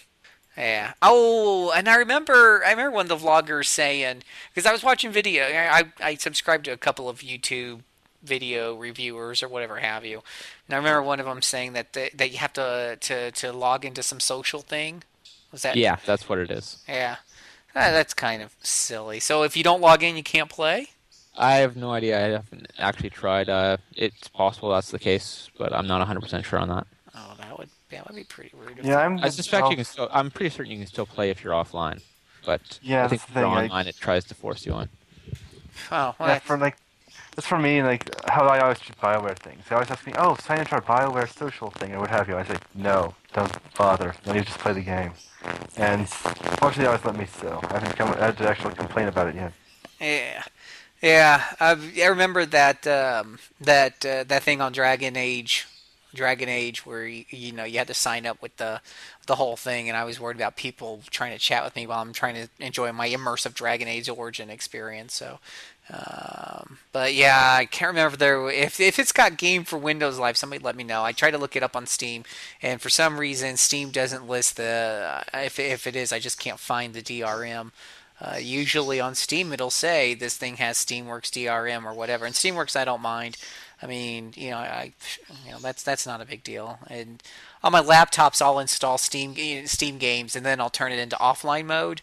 Uh, so that Steam never tries to connect again, and I can enjoy my game in peace without worrying about being connected or not. Because with my laptop, I'm not always connected, uh, and that seems to work pretty well. Because uh, if you leave Steam turned on in online mode and you're not online when you try to boot up Steam and play a game, sometimes it won't let you play the game, and it'll say, "Do you want to start in offline mode?" Yes. Sorry, you can't play your game. What? Why'd you ask me for then? Stupid Steam. But um, uh, but a game for Windows Live is is the is the is it's it's the thing of of, of devils it, it is just so freaking wrong. I played uh, uh, Bioshock uh, two, I think it was, uh, and Batman Arkham uh, Arkham Asylum, and it's so bad, dude. I, I am like for Arkham City, I grabbed the PS3 version because I, I hate it. Oh, it's evil. Oh, I could go on a rant. We'll be here all night. hate game. I, I don't mind online crap. I, I mean, I don't. I mean, you know, I got Steam, I got o- Origin, I've got Impulse. It's all on here. Don't don't do this to us, people. Anyway, uh, I digress. Uh, how about you, Nathan? What's going on with you? Uh, nothing too interesting, but I figured as long as we're talking about Dot Hack, I should mention a cool anime I'm watching right now, which is Sword Art Online, which is basically people trapped in the world of MMO, and it's really good. So, yeah, if you like Dot Hack, if you like the premise of People Trapped in MMO. There's an anime on that's being simulcasted from Japan right now, which is really cool to watch. So What's it watch called again? What's it called? Sword Art Online, which is the name of the anime. Is it subbed? Um, it's subs, yeah, available legally streaming from Crunchyroll, which is always good. Yeah, yeah, I think the wife does a lot of Crunchyroll. That's all she does. Watch, uh, watch stuff in foreign languages. And that's because she is from a foreign country, so I guess it kind of makes sense. I wonder if people, people in Asian countries are on like soft roll or the opposite of crunchy roll and watching like American shows. You know that are subbed into Chinese just for them. You know they're they're they're watching like uh, uh you know uh, American Idol right now because you know or whatever's hot these days. What, what I don't even know what's hot on TV. I don't even watch TV. I'm too busy playing video games or uh, pen and paper when I have time. It's funny you mentioned uh, stuff that's similar to Dot Hack. If we're talking about stuff that's similar to Dot Hack, uh, a little while ago I watched uh, an anime called Fractale, which was recently released dubbed in uh, in North America, and it's got a lot of visual similarities to uh, to Dot Hack. That's kind of cool. And, and the idea behind that one is that the world is basically overlaid, like the real world is overlaid with a, a massive hologram, which it completely alters reality. It, it's actually kind of a cool concept. And there's these sort of uh, things called doppels, which are basically virtual people, and it, it, it's a really neat idea. It's not done as well as it could be, but it's still an interesting series, especially Is it worth- visually. So. Is it worth watching? I mean, is it fun? to? Uh, I, I I enjoyed it, not as much as I enjoyed the Dot Hack series, but uh, it's it's still a decent series. You can I think you can probably watch it on Funimation's website, but I'm not 100 percent sure on that. Yeah, I'm pretty sure you can. I've been wavering back and forth whether it's worth my time or not, so I guess I'll give it a try. Anything uh, else, Mr. Nathan? Anything you've been doing on the side, or any fun games you've been playing you want to brag about, or any bad games that you want to rant about? Um, I haven't been playing games as much as I really would like, though. I mean, I don't want to say I'm always playing games like two years behind everyone else. So, I mean, I'm just getting to Tales of Graces F right now, uh, which is like 12 months ago. I mean, it could be play, talk about how I've been playing. Yeah, yeah. I'm sorry, I'm not the best person to good at games because I'm always like two years behind everyone else. Well, that, that's okay. You're on the RPG backtrack. I mean, if you were playing the latest and greatest thing, well, you'd be Adrian. You know, you wouldn't be, you wouldn't be on the art. Well, well, something. I mean, hell, Nathan, I'm playing PS1 games sometimes over here. You know. Shoot. Yeah, which is no, I don't blame you because PS1 games are awesome. So, sorry, I just uh, nothing's coming to mind. Sorry. That's okay. I uh, let's see here. Um, our cat's on me. I'm playing Get Rid of the Cat. That's what I'm playing. Uh, all right, stay over there, cat. Stop bugging. Uh, let's see. I've been playing Orcs Must Die. It's not an RPG, but dang, now it's just so satisfying killing literally thousands of orcs. I, it just you just haven't played it. You just you gotta go check out. There's a second one out, and that's what kind of inspired me to boot back up the first one. I think I got stuck on a hard level. See, it doesn't take much for me to get sidetracked off a game, even a good one. I was um, I was playing uh, I was playing it when it first came out or whenever it went on sale, and uh, I must have got stuck on a hard level. Uh, to the side or deleted it or reinstalled my computer, whatever it was. I reinstalled it. Steam Steam saves this stuff in the cloud, so it knew exactly where I was at. Continued the game, and oh boy, couldn't couldn't put it back down. Just fun laying down traps. If you never you never played it, it's a combination of a third-person shooter um, with really cool weapons uh, mixed with uh, tower defense. So the little guys are going to come, the orcs are going to come into your castle and try to get into your portal in the back in waves. And uh, you got some starting out gold, and you lay down, you know, traps. There's damaging things like hot coals that sets them on fire, and they start hopping and holding their feet. It's really hilarious. Uh, there's electric tasers you can stick on the ceiling that'll zap whatever comes underneath of it, including flying creatures and whatnot. There's a big, huge swinging mace that just swings in the hallway back and forth, and uh, you know uh, that those are just fun. There's physics-based traps, like there's this, uh, there's a springboard, and those are really great to use when there's a bridge going into your castle that's surrounded by lava, because you will just see them get thrown out into the lava and burned to death. That's always great. Um, but uh, you, uh, in a lot of the boards, there's more than one entrance, and and uh, well, I forgot to mention you are also a big part of stopping the orcs. So once you lay down your traps and you hit the go button, the orcs start pouring out. Usually, especially on the first you know initial layout of traps, you don't have a lot of money, so it's never enough to stop all the orcs. You got to get in there and get your hands dirty. You've got a, a crossbow and a swinging blade, and later on you get things like you know being the ability to throw vials of or acid bombs. You throw them with one button, you blow them up with the other button, and you get them right in the middle of a bunch of orcs, and you just watch the, the, the flesh burn off their bones, and then the bones fall last. It's it's great. Um, lightning and ice and fire. You get all kinds of cute little spells and and uh, and stuff to play with, and, and then of course the the cross. I use the crossbow mostly. I, I don't know why you'd want to get up close with a sword because you're pretty squishy. Um, and some of the orcs are really strong and can the bigger ones can stun you and stun lock you. I've died a couple of times to stun lock, and that's no fun. Um, but you'll be there helping out your traps, doing a lot of damage. And uh, now some of the boards, there will be two or three different ways they can come into your castle.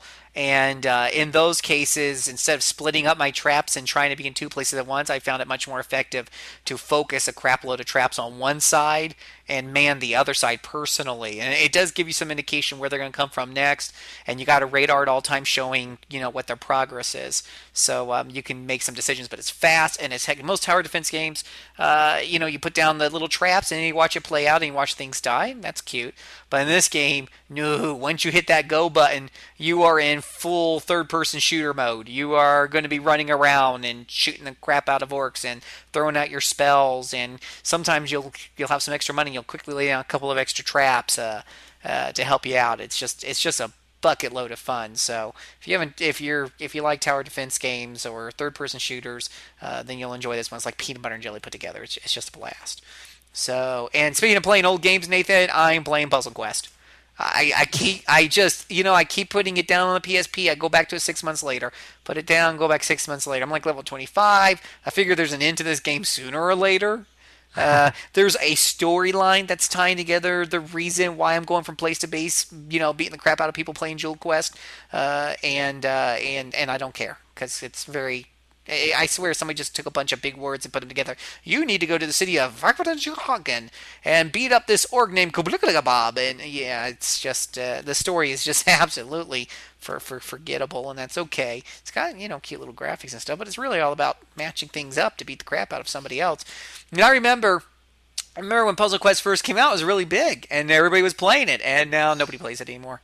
Puzzle Quest 2 came out, and I don't think it received as much fanfare and um, and, and I, I, don't, I, don't, think we even ever got a review for that one actually. You know that that's a good that's a good point. You know what, Adrian? I remember it coming out, and, and I don't remember if we did a review or not. Uh, let's take a look. Haha. but um, yeah. So so don't feel bad, Nathan. Oh no, we did. We did get oh, one. Okay, that's cool. well, I least thought of one game I could mention, which I've been playing it a lot of lately. wasn't a very good one. Our our friend Mike Moehnke reviewed it, and he did not like it. Oh, that's because it wasn't a strategy game. Mike doesn't like anything that isn't a strategy game such a poo pooer, just like that other guy who gave Darksiders like a really bad score, whatever his name is. It wasn't that bad. I gave it a three. Oh my gosh! What? So what? What else did you? Did you have something that you had to go back there, Nathan? Oh yeah, it's just I realized this one game I could at least mention. It's like, well, the simple fact that I've been playing a lot of BlazBlue continues to extent. Can't I haven't been playing Arc System Works' most recent game, but I'm a big BlazBlue fan, so yeah, I've been playing that recently, eh, which is good timing considering right in the middle of playing it, they announced the third BlazBlue game, which I'm really looking forward to. If you love like BlazBlue, you should be playing Persona 4. I was Arena. about to exactly say that. Same company. I know it is. It's just, you know, I haven't had a chance to buy it yet. It's the reason I don't really play modern games that Well, much. I, I gotta say rough. this. I gotta say this about Persona 4 Arena. The story mode is intense. It's like the story is as good as the story in Persona 4. It's it's addictive.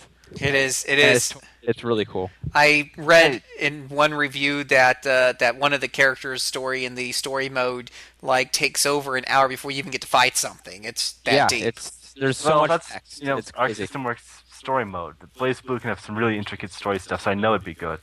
Yeah, BlazBlue. You're right. Yeah, I remember because I had BlazBlue. Um, I went out. I had to drive like 50 miles to find a copy because there was all this hype about it, and a friend was hyping it to me, so it got me all excited. So I went out and grabbed it, and uh, yeah, a lot, uh, it had much more story than I ever norm- normally ever ever see in a fighting game. What, what do you get in Yeah, Street like- Fighter? A 30 second cutscene.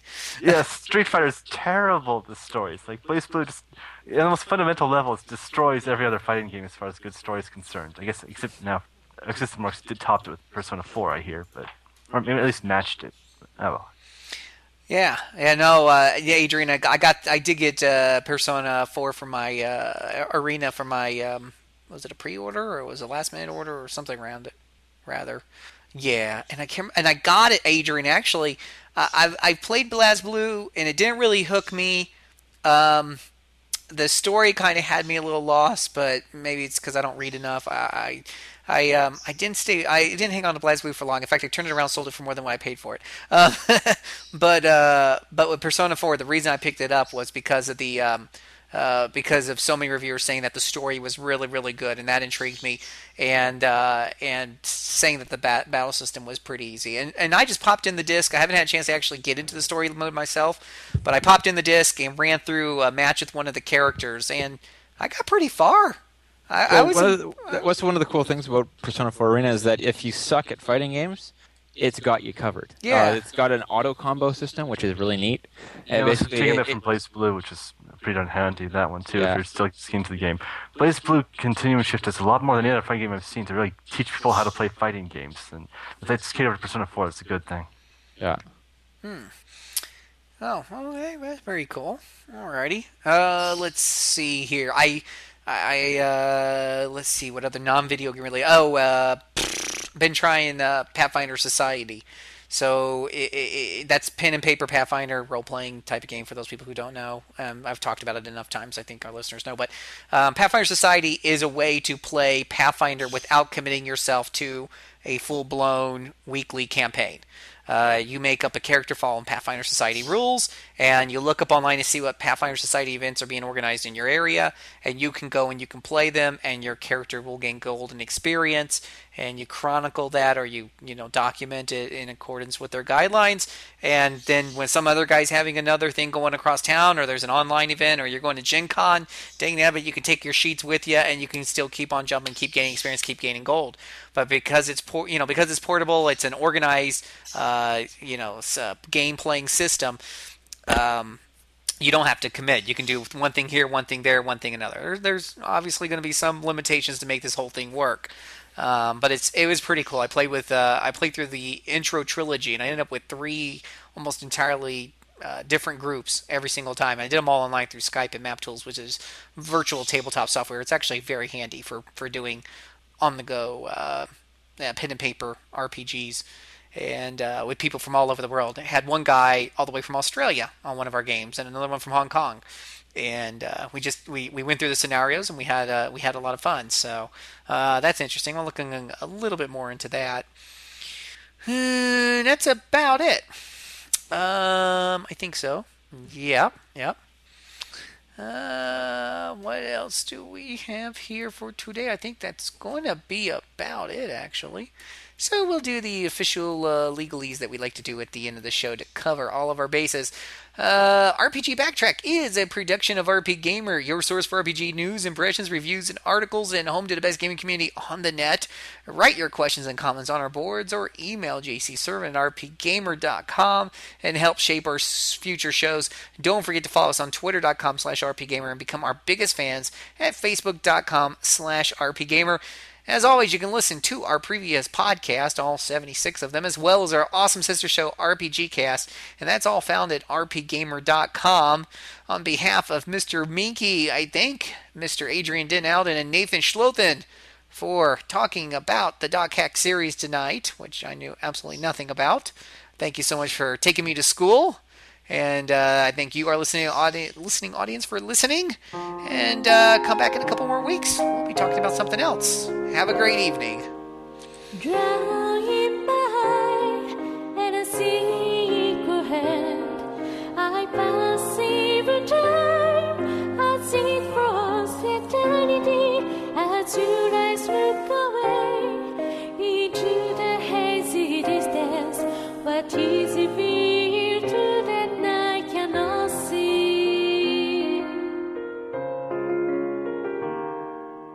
move